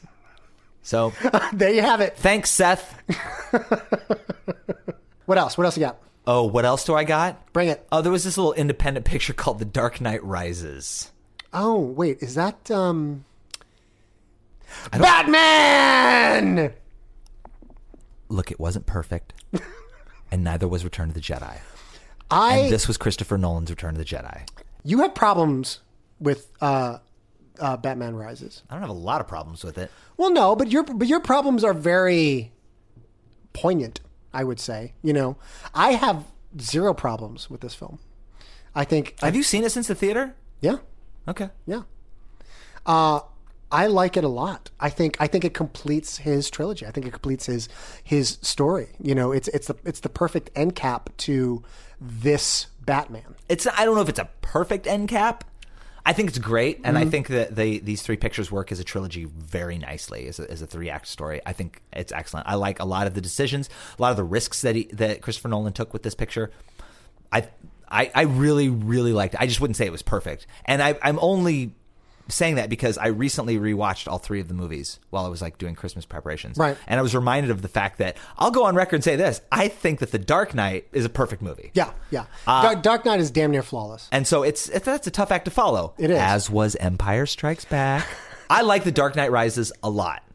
You know what? I mean, I, I I've said it before. The Dark Knight Rises, I like, is my favorite of the three. That's nobody has said that out loud in the world except for you. You're the first person to ever say that. Really? Yep. I I And here's another here's here's another great example of all right, going back to the Prometheus thing where Yeah. like everybody seemed to be anybody who had criticisms, they were just repeating the same criticisms they read somebody else. Right. So everybody who has a criticism about Dark Knight Rises seems to be like I can't understand a word that Bane's saying. So that means that this you know, two hour and forty five minute epic is an abomination. That it is it is irreparable garbage because you couldn't understand the villain's voice. And here, I think that that's crap because guess what? I've seen the movie a bunch of times. And I have understood every single word Oh, yeah. that Tom Hardy says with the vocal overdubbing and all. I've never and had a I have problem. hearing damage. I've never had a problem understanding a single. But I thing just you feel said. like people like they, they just want to repeat criticisms that they've read elsewhere. yeah. I mean, that's the internet for you. If I read one more goddamn pinhead on the internet say something like, "Well, you can't just stray that much from Robin's origin story," Yes, you I will can. reach to the screen and grab them and be like, "John Blake is not Robin, you fuck." yes. I mean, in in this universe, he becomes the next Batman. Go pick up a book, read Nightfall. I liked it. I liked, I liked it it. a lot. I liked The Dark Knight Rises. Uh, what else we got? Well, uh, just a couple other little things. Um, as far as television is concerned, I like July. I like summer television programming because July saw the return of two of my favorite television series, both on FX, and that's Louie and Wilfred. I love both of those shows. I haven't seen. I don't. I've never watched Louis. Uh, Louie, uh, you haven't watched Louie? I've never watched an Oh episode my of Louie. god, it's it's written for your heart. Why? just trust. Just I. Oh, dear. Somewhere on the internet or Is it- somewhere is it- somewhere is it somebody sad writes. and awkward and and angry at the world and Yep. and has a difficult time with women. Yep. And life in general. Yep. Wow. That is. And it he's does a perf- speak to me. He's a tortured performer. oh dear. I. Oh my god. I am all of those. just things. trying to make a living. I am all of those things. Right now, there's somebody like driving their car, listening to this Yeah. on their on their MP3 player in their car, and they're cracking up at, at, at the fact that you that I'm telling you that this is basically t- tailor made for you. I haven't watched the second season of Wilfred yet. I'm waiting for it to. Well, it's done now. It's not getting No, I know. renewed, so it ends th- with this most recent season, and it ended beautifully. I'm gonna. Yeah. I'm gonna wait till it hits like either Netflix or. And Hulu. Louis is taking a break. He uh, he wanted to get back to his craft. He was like, I don't want to like be forced to churn out another series uh, season of the show when I'm Right. not necessarily ready. I want to go, you know, do stand up and tour. And so he's taking Yeah, a yeah. year off. So good for him. Uh, but I- those are two of my favorite shows on television. They both came back and they were both excellent seasons. Thank you this summer. I started watching a lot more anime this uh, this year. In fact, quite recently, um, I watched I watched an anime series called Soul Eater, and then and then one who uh, Stella Chu, who was on here, she recommended this, and I started watching it. Uh, uh, Sword Art Online, yeah. and it's The people get trapped in the game. it's wonderful. Is it? It's absolutely wonderful. yeah, she said that was her jam. Yeah, it's really good, and I, I watched the first season um, on on Hulu all the way through, and now the second season is starting up, and uh, uh, it's great. I if really this podcast were in comic book form, there would be a little square at the bottom of the panel with an asterisk that would be like, see episode four. right. uh, all right, well, come on. What, what else we got? in July, I got called for jury duty. oh yeah, Nobody cares. But No, I here's an don't. important thing that happened at jury duty is that the day that can you talk about it? Are you allowed to talk about it? it's it's not interesting. I'm not going to. Okay, good. So I got called for jury duty. The only the the thing that I the only reason why I bring it up is because it was at jury duty and it was that Wednesday. I stopped by my comic book shop on the way there so that I could pick up issue number 100 of The Walking Dead. Now, I don't really want to spoil this if you're now if like you're a fan of the TV show and now you're trying to get I thought- caught up with I- the trades and haven't we the already, individuals. Uh, Have we already spoiled it with our Walking Dead episode? No. Oh, okay. uh, I said that issue number 100 was terrible, Oh, but I didn't say specifically what happened wait, terrible in a good way or terrible in a bad way? in the worst way. Yikes! Epi- issue 100 of The Does, Walking does Dead, It, does it jump the shark? it doesn't jump the shark. Look, if you read The Walking Dead, you have to accept that characters you're going to get invested in are going to be killed uh, quickly and suddenly and without r- any remorse from the author. Um, and that's just how it is. But this one character, a beloved character who'd been in the book since the beginning, was killed, and it was drawn out and protracted and brutal and horrifying. And I had to go into the bathroom at the Queens County Courthouse and cry. yeah. I call myself Dark Lord, and yet here I am, a grown ass man, crying over a zombie comic book at jury duty. Not my proudest hour, but I don't think I'm ever going to read that issue again. In fact, I get all the individual issues once a month when the new issues come out. Sure. But when the trades come out, I still get the trade too, so I can have a full collection of the trades. Oh, dear. Because I, I- You're- because look how look you're addicted. Look how good it looks on my shelf. I know it looks good. I'm not reading that trade again because I don't want to read that scene again. Fuck. fuck. I got, okay, I gotta borrow some of these trays. I, I just got to say, you're a sadist, Robert Kirkman, and um, I'm, I'm still I'm hanging on till the bitter end of this thing. I've been through too much to let go now. right. That's what happened in July. August 2012, we went back to Nerdapalooza in Orlando, Florida. Palooza. This was the first time Nerdapalooza wasn't held in either a restaurant or a convention center of a Uh, resort hotel. hotel. Yeah, this, This was, was uh, held in- downtown Orlando. Downtown Orlando, two adjacent music venues, the Beecham and the Social, yes, yes, yes. um, with shuttles going back to the hotel really wherever he was large staying. uh, venue, the Beecham. this was my favorite Nerdapalooza yet. Yeah, This me was my too. this was my this would have been your third, my third. my fifth, and my favorite one yet. Yeah, I had I- more fun this year than I ever have. I enjoyed the shows more than I ever have. I just had a blast. I did too. I I don't like. Good I job, don't- guys. I, I I'm not a big fan of the way the venue security handled us as a as a collective. There's a bunch of cosplayers, and oftentimes cosplayers' uh, costumes involve weapons. And this is two weeks after the Aurora shooting, Yeah. so this is a gathering of nerds with people bringing weapons. I mean, I look. Well, no, I mean, I get it. From, I- no, from, from pretty early on, there was a rule when they first announced the Beecham and the Social that no costume weapons, no weapons of any kind would be allowed. So we knew that months before Nerdapalooza. I, I ju- it just seemed like the security was way too high for an event like this. You know what I mean? Like an all day event. It just seemed a bit of an overkill. You know? uh, that may be, but that's a that's a tiny nitpick. It is an exceedingly tiny nitpick. I had I had a lot of fun. I met a lot more people this year than I did an- any other year. Um, I actually ended up hosting the Epic Win show on my own, Sans You, Yep. uh, this year, and yeah, and, and the show that we did, the show that Epic Win did at Nerdapalooza this year was our biggest yet, um, and by far our most successful. Yeah, it was So- great. Your, your show this year was great. Yeah, and we got I got to bring down uh, three new people that uh, nobody had ever seen in Orlando before. It was um, so you had BB Hart, Magdalena Fox. Those Mm-hmm. were those were alums, Alums, yes, and then you got to bring Hazel Honeysuckle, Stella Chu, and Minnie DiMuccia. Yeah, um, yeah, yeah, yeah. and they all killed it. Uh, and and our our local stage kitten, Megatron. Megatron, or as I like to call her, Odin's son. Nice, because she was in a Thor costume. She was in a Thor costume. um, uh, I really enjoyed. I I was very pleased with my set. I got to have my set had cameos. oh, you're, oh, dude, your set killed. My set had cameos from Michael Kill, Killed. who sprained his wrist. Yeah. He came on stage to do the bender with me and then fell off the stage and sprained his wrist. And months later, when he came to Brooklyn for on tour, he was still in a. s- Yes. Still in a Still in a brace, A uh, brace. Um, Kabuto the Python. Kabu Python was there. Two songs to Kabuto the Python. was And- that his first year at Nerdapalooza? Oh God, no. Okay. He's been there several times. Um, I And, got to uh, see Schaefer the Puppet was there too. STP, made was- an appearance. Yeah. That little choochy asshole. Um, Megaran's set was killed Yeah, this year. Megaran's amazing. Killed him and Adam Warrock's set. Yeah, and Tribes too. And oh Tribe, yeah, Tribe yeah. One set was and amazing too. they just, just they just blew the crowd away. Matt the Band was awesome. Oh, that's right. Matt the Banner was there. I guess because I've seen them in New York so many times, like I, uh, it, it just like th- their performances kind of blend with one another with me. But I don't get to see Mega and Tribe and Adam very often. That was great. And speaking of Megaran and Aurora, that was uh, that was the beginning of August. And at the end of August, in fact, I think August uh, thirtieth, I flew Oh, that's out to right. Denver. Yeah. and I did a benefit show for victims of the Aurora Dark Knight Rises opening night shooting Right. massacre.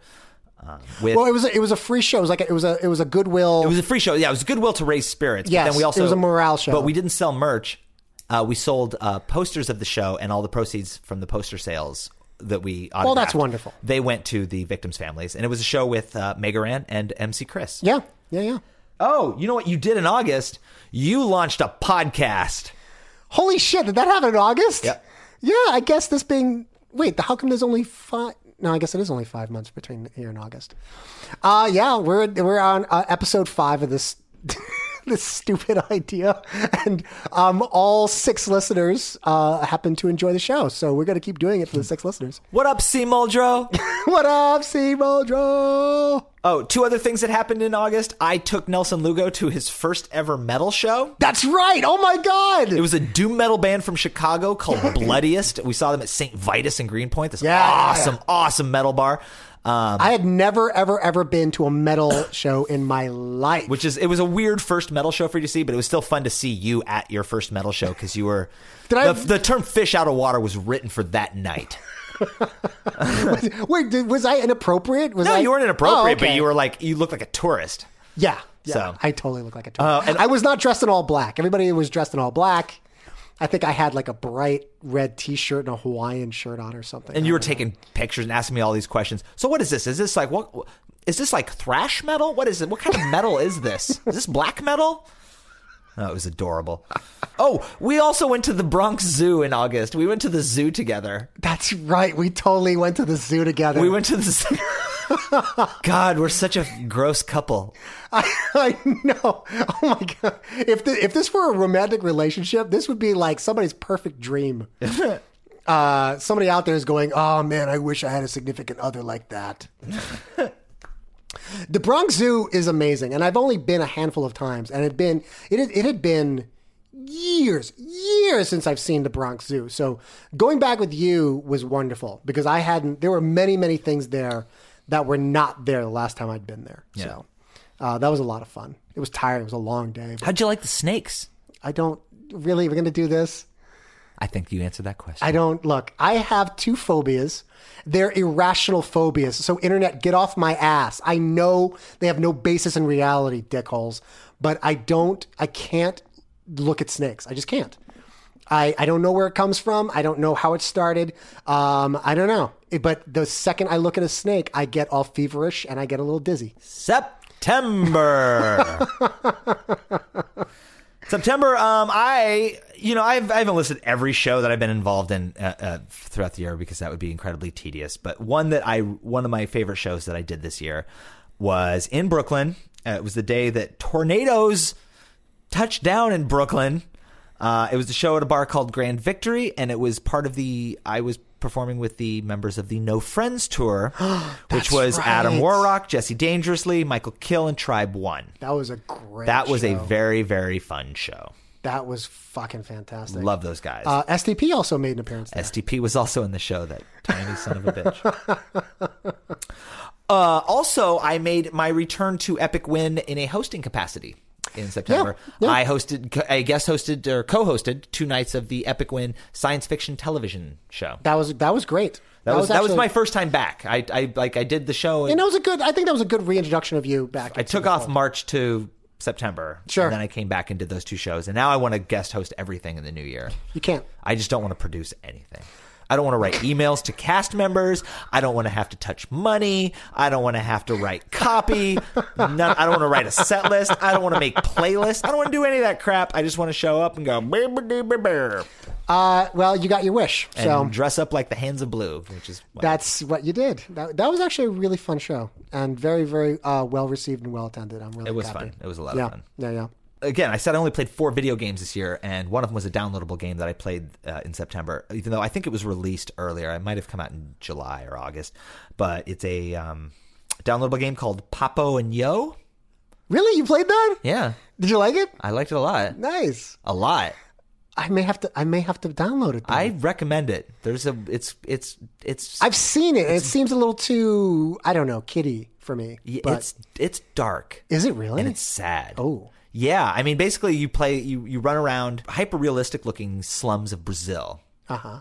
and but the, you play this child and this child has this imagination so you can like see things that aren't really there like ladders and doors and you can climb around and explore this environment and then you've got this little monster that like follows you around he's your buddy but the, there are these little green frogs that hop around the world when the monster eats too many of the frogs he gets really really angry and violent and he turns on you and he hurts you and then you have to run and hide from him Oh, And it's because the developer of the game was writing this about his experiences growing up with an alcoholic father Oh. so when you realize that, and you see the care that is given to these sequences, where like when when the, the, the score changes and when the boy has to hide, it's it's it's pretty heartbreaking. It's it's it's it's an emotional experience playing that game. I, I will have to. I will have to check it out. but yeah, on the surface, it looks it's a little kitty. Yeah, yeah. Uh, I strongly recommend it. Well, that's when I started playing Mark of the Ninja. Oh. Right, ar- right around there. and I'm st- I love that game a lot. I really do. It's it's it's a perfect kind of side scrolly hack and slash stealth if you want to be straight up punch you in the face if you want to be kind of game and uh, it's a lot of fun. Also very dark. Like you know they tell you like right in the beginning that you're going to die because you get these these tattoos that imbue you with magical ninja powers Mm-hmm. but because you have the tattoos like your soul is slowly being eaten away basically um, and it's it's really cool October. Uh, october Well, we both performed at Rock Comic Con, a, a satellite event that happened around that Comic was Con. that was actually a really great party i'm sad that it wasn't as well attended as they thought it was going to be but i actually had a lot of fun that night I had a lot of fun. yeah We met the Double Clicks, Molly double Lewis. cuts oh my god those ladies are They were awesome. I saw some shows in October. I saw the Mountain Goats and I saw Louis C.K. yeah yeah yeah i remember you mentioning this Well, here's the funny thing. Uh, I saw Louis C.K. Uh, because my uh, ex-wife uh, bought me tickets for my birthday, and I saw the Mountain Goats because I bought my ex-wife tickets for her birthday. well come on i mean Her birthday's in October. Mine's in November. Well, uh, look, t- you, you you need to you need to clarify this by saying that you are actually really really good friends. Now, with your- my ex-wife and I are in really good terms. Yes. We are. We have. You are- you're- That's you're- been one of the benefits of 2012 is that my ex-wife and I have repaired our friendship. Yes. And we've become friends again. Yeah. And uh, yeah, Dr. Schaefer is a rock star. She's awesome. no, she is. She's an amazing woman. Uh, she's she's always been very kind to me. So yeah, I was saying again, I was saying that uh, this year was a little light on games for me, but two of the, in fact, the only two disc games based games I bought all year, Uh-huh. uh I got in October. They were Resident Evil Six and Assassin's Creed Three. I didn't play Resident Evil Six. I did, but I didn't finish it. Uh, I'm so sorry you wasted your money. Uh, I enjoyed it. You know, it's three different campaigns, and I've heard I've heard nothing but really horrible things. look, I'm a fanboy, so it's it, look. If I I'm, gu- I guess if- it doesn't matter, No, yeah. if I'm still like managing an inventory and picking up green herbs, like I'm, that's enough. That's enough for me to be like, this is. If I push play, if I push start on my on my my my DualShock controller, and the the the TV voice says Resident Evil Six, that's enough for me. That's I'm set. it was worth the sixty dollars. Yep. nice. And it's three individual campaigns, and it's a bunch of characters from like over the history. Like you've got your Chris Redfield, and you So got your it's, Leon it's- it's a lot of Kennedy. fan service, basically. It's a lot of fan service, but it's you know it's become a much more like an action adventure game, cover based shooter, whatever. yeah. There's three different campaigns. The Leon Kennedy campaign, I finished that one, wonderful, loved it, loved every second of it. Uh, the second one, the Chris Redfield one, it's a little bit more action based. Uh, yeah, I got about halfway through it. Oh. and I stopped playing it because I was taking my time, and then Assassin's Creed Three came out, so I was like, sorry, RE6, you're going on hold until the dead of winter. Sure. And then I got Assassin's Creed Three, and loved that, loved it a lot, I loved Assassin's Creed Three. loved it. I oh, I can't say uh, any more. I, ca- I can't say enough about it. I had I had I had about the only other the only other Assassin's Creed game I can even say was was about on par was Brotherhood. I mean, I had so much Yeah, fun. Brotherhood with was great. So much fun with Brotherhood. I find I find that Brotherhood is where they really perfected that assassin formula, and Yeah. and Assassin's Creed Three is just the culmination of all of that. And it's I- just I like the story. I like the gameplay. I even like the naval combat. I thought naval combat was fucking Yeah, it was fun pretty, as that hell. Was pretty fun. Uh, in full disclosure, I haven't finished Assassin's Creed Three yet. Are you fucking kidding me? I'm, I'm, I know I'm near the end, but then I started kind of wanting to milk it, and Oh, I see, then I see. I- I've just, you know, I'm trying to like, I'm trying to stay disciplined.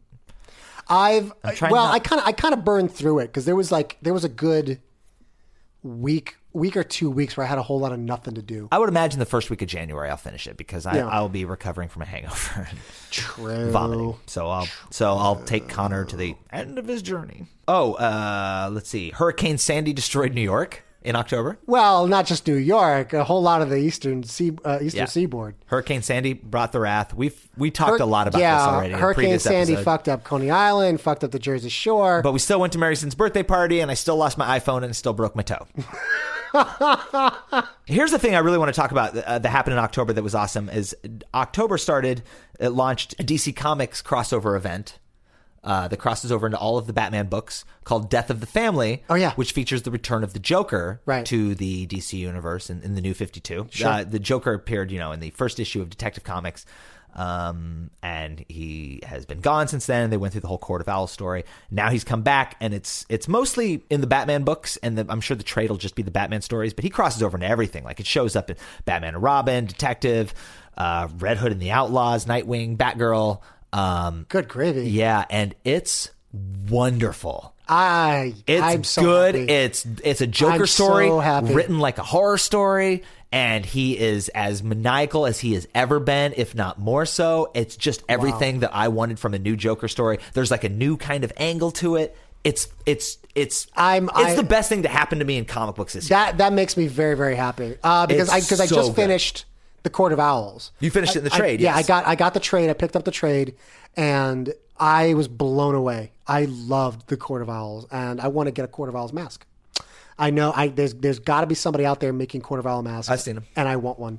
Uh, and it's what a, what a brilliant new villain or a brilliant new thing for Batman to fight against. You Ooh, know, the this- Talons. yeah, just or just like this secret organization that, that that's been a secret in his city, and here we are, Batman, who n- there's nothing he doesn't know. Right. Like, and here's this thing that's been operating under his radar this entire time, and that's just that's creepy. And it's cool, and Yeah. I can't. And I hope, and I hope it's just it's just the start of more because Well, there's a Talon spin-off series now. oh, is there now? Well, there's like a rogue like a rogue member of the Court of Owls, one of their rogue assassins. uh, is and he's a now good be- guy now. Yeah, he's like an anti-hero, but his, his name is Talon, and he's got his own book now. Oh, all right. Uh, I read a couple issues of it, and I just don't care. I, I, I that mm, that seems like a cash grab to me. I would have loved for them to like remain like because there's no more real there's no more real League of Assassins anymore. You know, I mean, so the Court of Owls could have been what the League of Assassins were, except far mo- far greater. Well, they menace. still exist. The Talon is basically uh, like his mission is to no, I take know, down- no, I know that, but it's like I just like it just seems to me like creating a character called Talon is a bit of a cra- cash grab. Yeah. you know, that's all. And and I'm and I'm and I just got the first trade for uh, Batman and Robin Born to Kill. and uh, Batman and Robin, again, I've said it before, I'll say it again. It's my favorite of the Batman books in the New 52.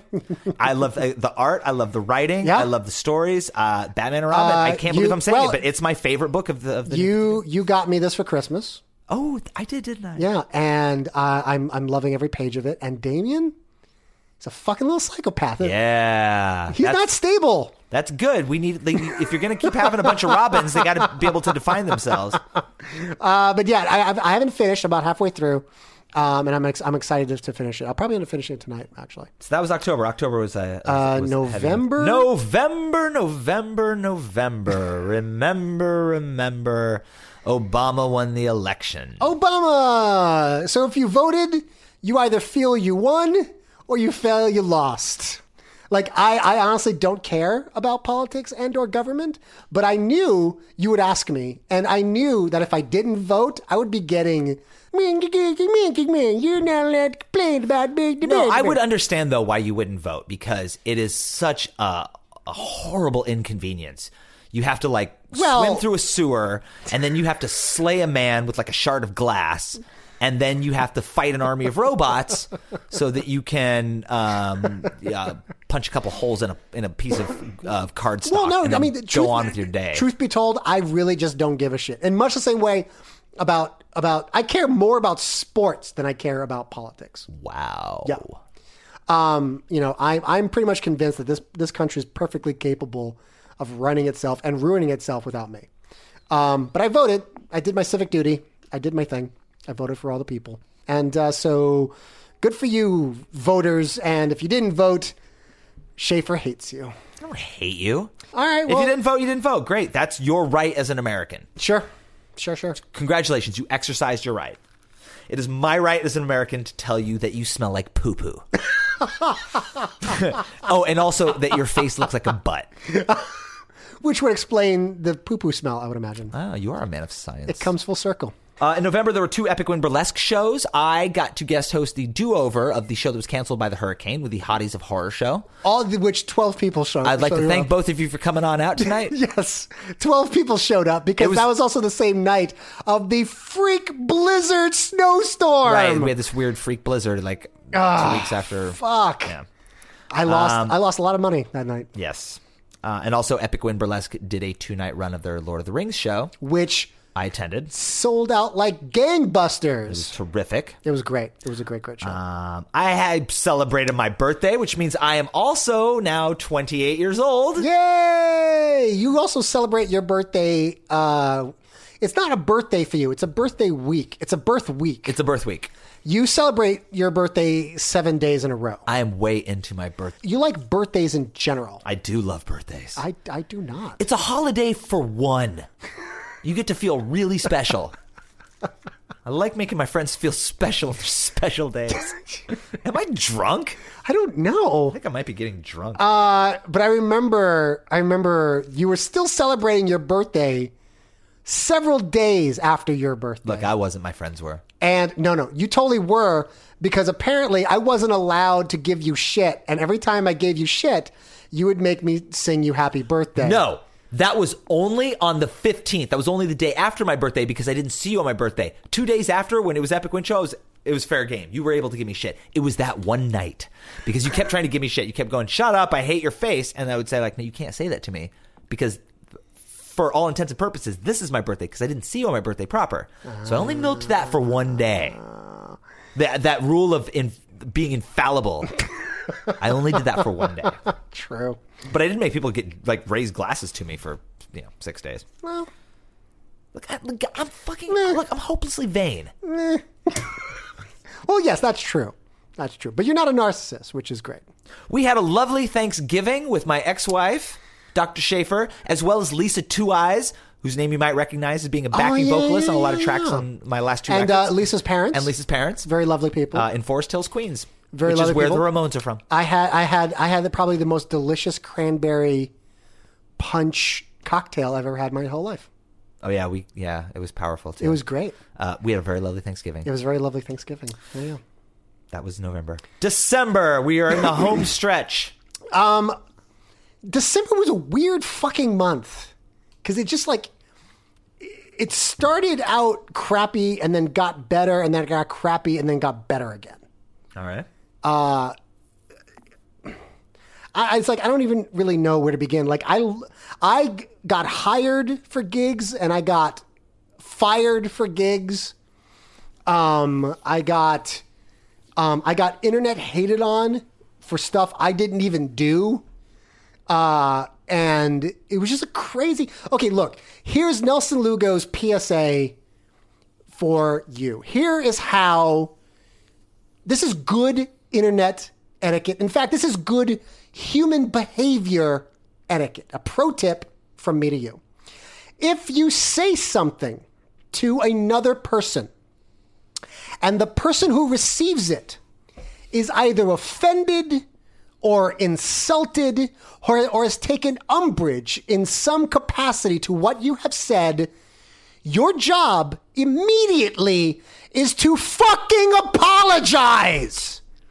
I don't care if your intention was to be jokey. I don't care if you meant it as a compliment. Fuck you. If you call me a handsome gentleman, and for whatever reason that day I take offense to being called a handsome gentleman, your job is to say, I'm sorry. That's it. End of discussion. But the second you start blaming me that it's my fault for not understanding it, or maybe I'm being too sensitive, or or maybe uh, uh, I don't understand where it's coming from, or maybe I should get a better sense of humor, you should go fuck yourself because that now you're blaming the victim, and you're a bully, and that's what bullies do. Here's a pro tip with dealing with human beings. Very simple. If you say something that somebody doesn't like, just fucking apologize. The more you dig in, the more you get defensive, the bigger the asshole you are. End of rant. I'm sure the target audience will take note of that of that message. it's sad that they won't, but I'm glad you said it.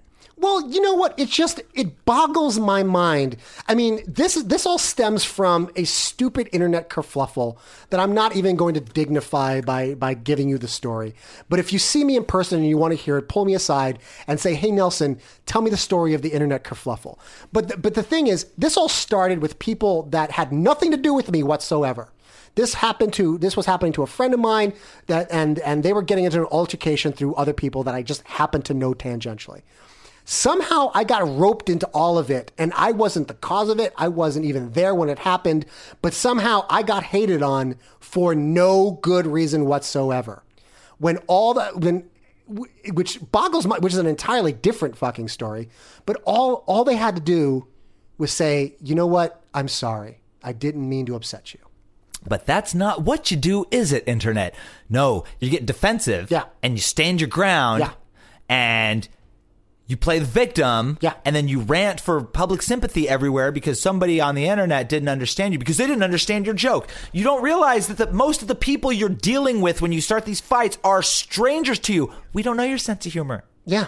If you if you piss somebody off, just apologize. Why? I don't understand why. I don't understand why that's so difficult. Uh, yeah, um, and that was. I mean, that was like that was a like a small. That was that was like one day in December, and then that kind of soured December for me.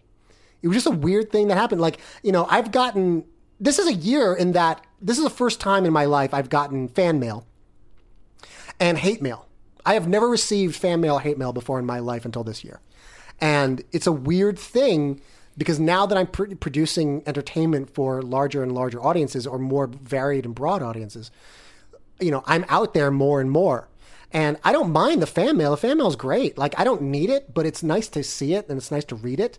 Um, but like the hate mail is kind of stupid Yeah. because they don't really like they're not hating the f- they, they, it's not like they're hating me because what i do is bad like i'm a bad magician if they said i was a bad magician i'm like well okay that's I suppose, I suppose that's valid if you gave me exciting examples but they're not even saying that they're just they're just writing hate mail for the sake of hate mail Yeah.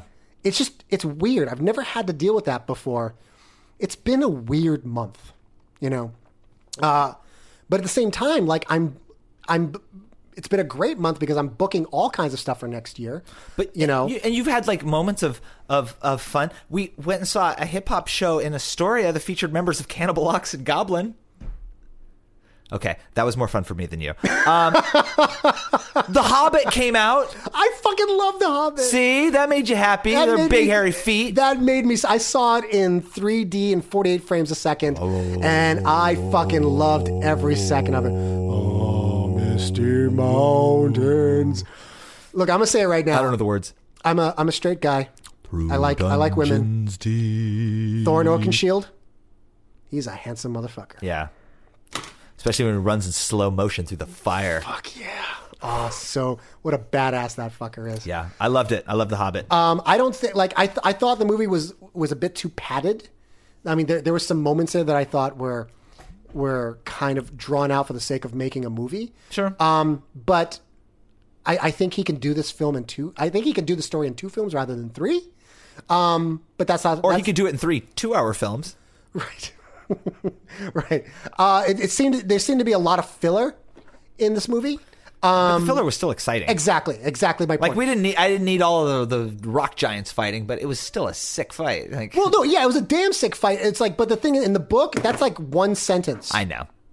in the book, and I mean, I'm glad I got to see it, but I didn't need a 15 minute scene, you know. But I'm glad it's there, you know. And then there's there's then there's like that whole council with with uh, uh, Salamon and Gladriel and Elrond and Gandalf, and they're all talking about, hey, you know, these dwarves are going on a quest. Well, they can't go on a quest.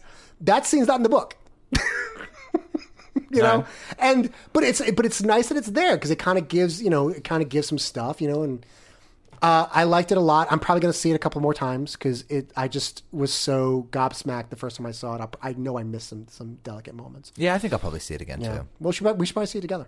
Oh. I cried. I'm probably going to cry again. Yeah, I like when he. I've never been more wrong in my life. Oh my god! Whenever whenever people bow To a hobbit. to the hobbits yeah. in all of his films, I start to tear up. It's just it's just a thing that I do. Well, that and I cry at all movies now. Um, Oh, but- another thing to uh, to shine a little a little happiness on an otherwise bleak end of the year. Um, I think you probably had a pretty lovely Christmas. Am I right? I had a delightful Christmas. Oh, great! I spent the day uh, with this douchey uh, rapper. I hosted a Christmas Day get together here at Studio 6C for uh, Nelson Lugo Yep. and uh, our friends uh, Cherry Cola and BB Hart. Mm-hmm. Right. And we, We ate- exchanged Ate presents. tons of food. and we, I made a feast of food was and great. desserts, Oh, so and good. we watched movies, and We watched the Avengers. we watched The Avengers and Little Shop of Horrors. We sang. Well, hold the we- director's cut. We sang along to the director's cut. We of Little watched Shop of dir- Horrors. the director's cut of Little Shop of Horrors and sang along. Yeah, Yeah. The, all four of us all on four the of couch. us. We would we were singing along. It was great. it was really wonderful. Can we that all wore be- we all wore pajamas. yeah. We all it, it was a pajama I party. mean, obviously, I missed my family. I, you know, I, I'm I'm close to my family, and I normally spend Christmases with them. But it's a huge trek for me to get to the Shire to visit them because I'm from the Shire. You guys, it takes me forever. I have to like take two airplanes, and then I have to rent a car and drive hundred miles through wasteland to get home. And I'm that's not that's not an exaggeration. No, that's exactly That's exactly what he has it to do. takes me to get to go see my family. So it's expensive, it's arduous, it's it's it's a hassle. So although I was, you know, it was bittersweet because I miss my family and I like to see my family on the holidays, I couldn't have imagined a better Christmas uh, without my family. To, It was- it than was- to it be was with lovely. to It be really was. with uh, great people and just have a really good time and just do this the stuff that we all enjoy doing. yeah, yeah.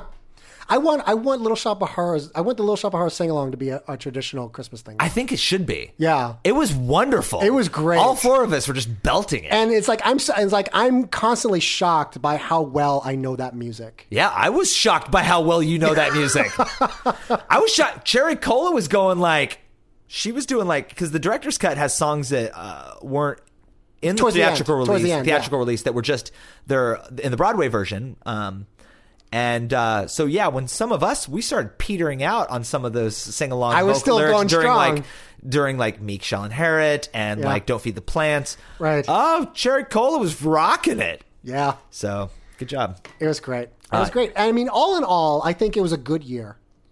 Um, I And mean, we didn't die in the apocalypse. you know what? I'm kind of sick and tired of people and their fucking apocalyptic proclamations. I survived Y2K. I survived uh, the beginning of the rapture and then the other beginning of the rapture. And then I survived this Mayan thing. Uh, I'm just, I'm really kind of sick and tired by these sort of alarmist internet end of the world proclamations. I just, it's just so, it, it was funny at first now it's just kind of sad. Yeah. Well, it's you- it's. I'm sorry. You just have to get used to it because that's that's going to be part of internet culture forever. There's Fucking just somebody's- apocalyptic- Somebody's, Oh, dear. yeah. Somebody's digging into some like you know Aztec scrolls now. Well, no, and here's the trying well, to- here's the problem. Like every year, some some Bible thumping insane person like picks a date out of randomness and says that's the day where the world is going to end, and then they're always wrong. It's just these these four dates happen to be the ones that got the most like airtime basically but every year some some bible thumping guy is making some kind of end of the world It's proclamation it's it, it's good. It's a good recruitment strategy. Well, no, it's not because it keeps failing. It keep, like the like No, but it's- it doesn't it's matter. The worst you PR. Still, you s- no, it's the best because you still manage to sweep a, a bun- a handful of suckers like up into like No, I know, but the thing is, I was. I mean, I was.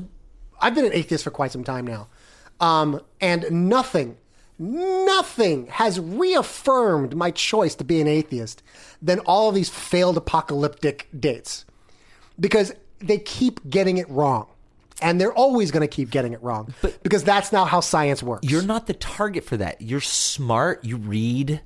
You're eloquent. They eloquent. they- yes, they, that's they- a word you have never used to describe me. Well, by comparison I see. to Okay, there, there, there's, there's your qualification. to the hell folk that are like fireball's going to come from the sky because an ancient society predicted it, and then they're like, "Where do I give you my check?" Here's the problem with the Mayan thing. I have year, year long calendars that run out every single year. I don't make apocalyptic, you know, uh, uh, proclamations because my kitty calendar has run out. I'm so surprised that you have a kitty calendar. I don't have a kitty calendar. I hate cats. I know. I hate them so much.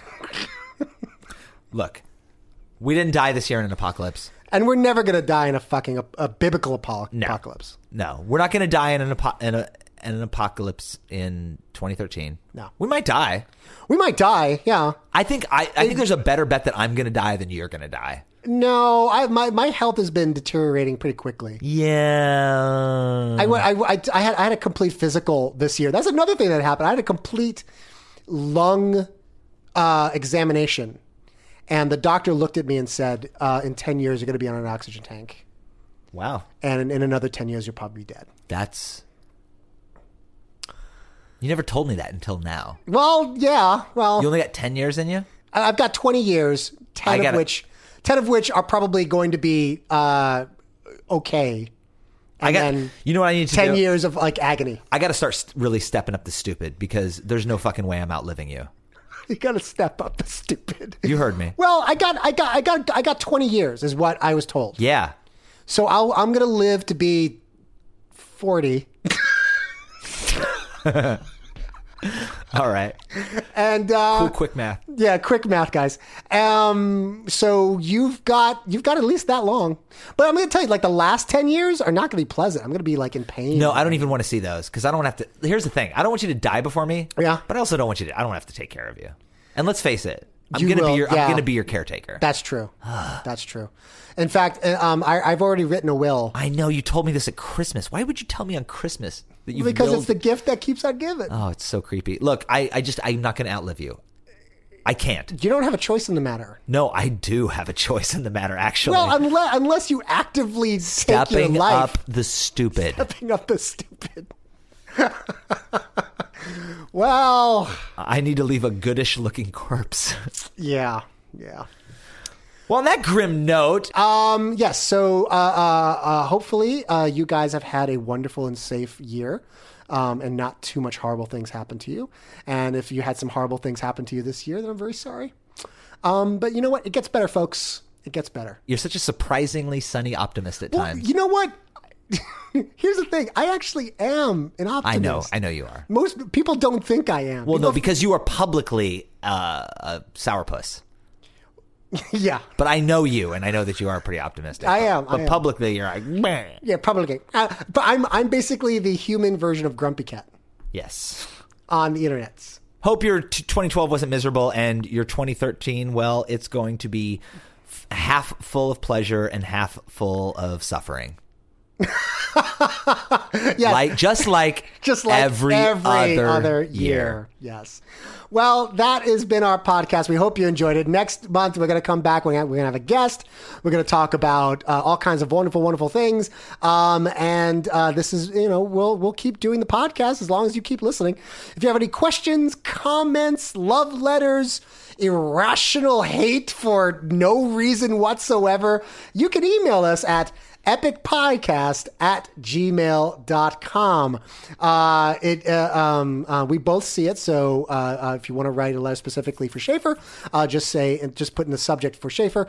If you want to write specifically for Nelson, just write in the subject for Nelson. Or if you just have a general question, just say, you know, to the podcast. That's how it works.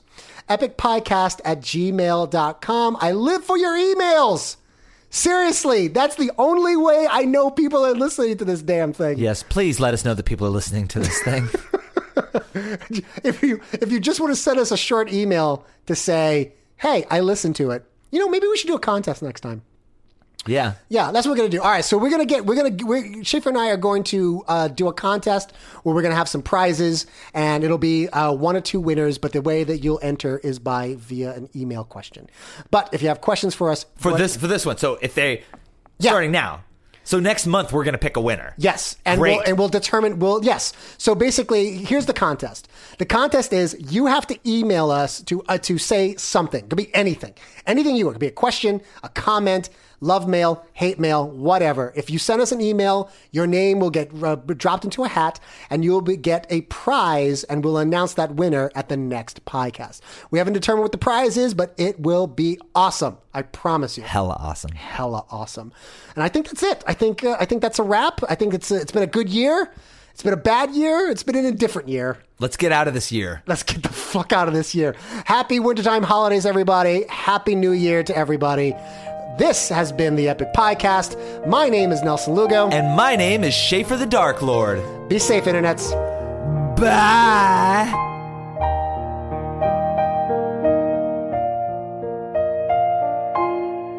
The Epic Podcast is brought to you by Nerdy Show. All programming on the Nerdy Show network is listener supported. If you've enjoyed what you've heard, you can show your support by telling a friend or going to nerdyshow.com and clicking the support button. Even a small contribution gets you cool nerdy perks and allows you to take part in our monthly support drive contests. For more episodes of the Epic Podcasts, videos, contests, and other nerdy programming, visit nerdyshow.com. Subscribe to all our latest episodes via the iTunes Store. And remember to follow us on Facebook, Tumblr, and Twitter at Nerdy Show to keep up to date on the latest Nerdy Show news.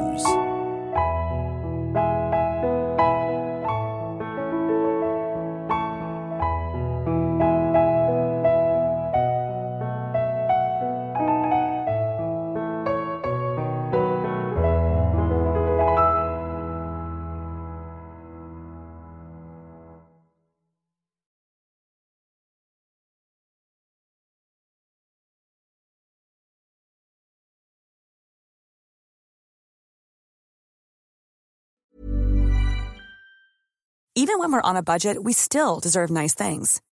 Quince is a place to scoop up stunning high-end goods for 50 to 80% less than similar brands. They have buttery soft cashmere sweaters starting at $50, luxurious Italian leather bags, and so much more. Plus, Quince only works with factories that use safe, ethical, and responsible manufacturing. Get the high-end goods you'll love without the high price tag with Quince. Go to quince.com/style for free shipping and 365-day returns.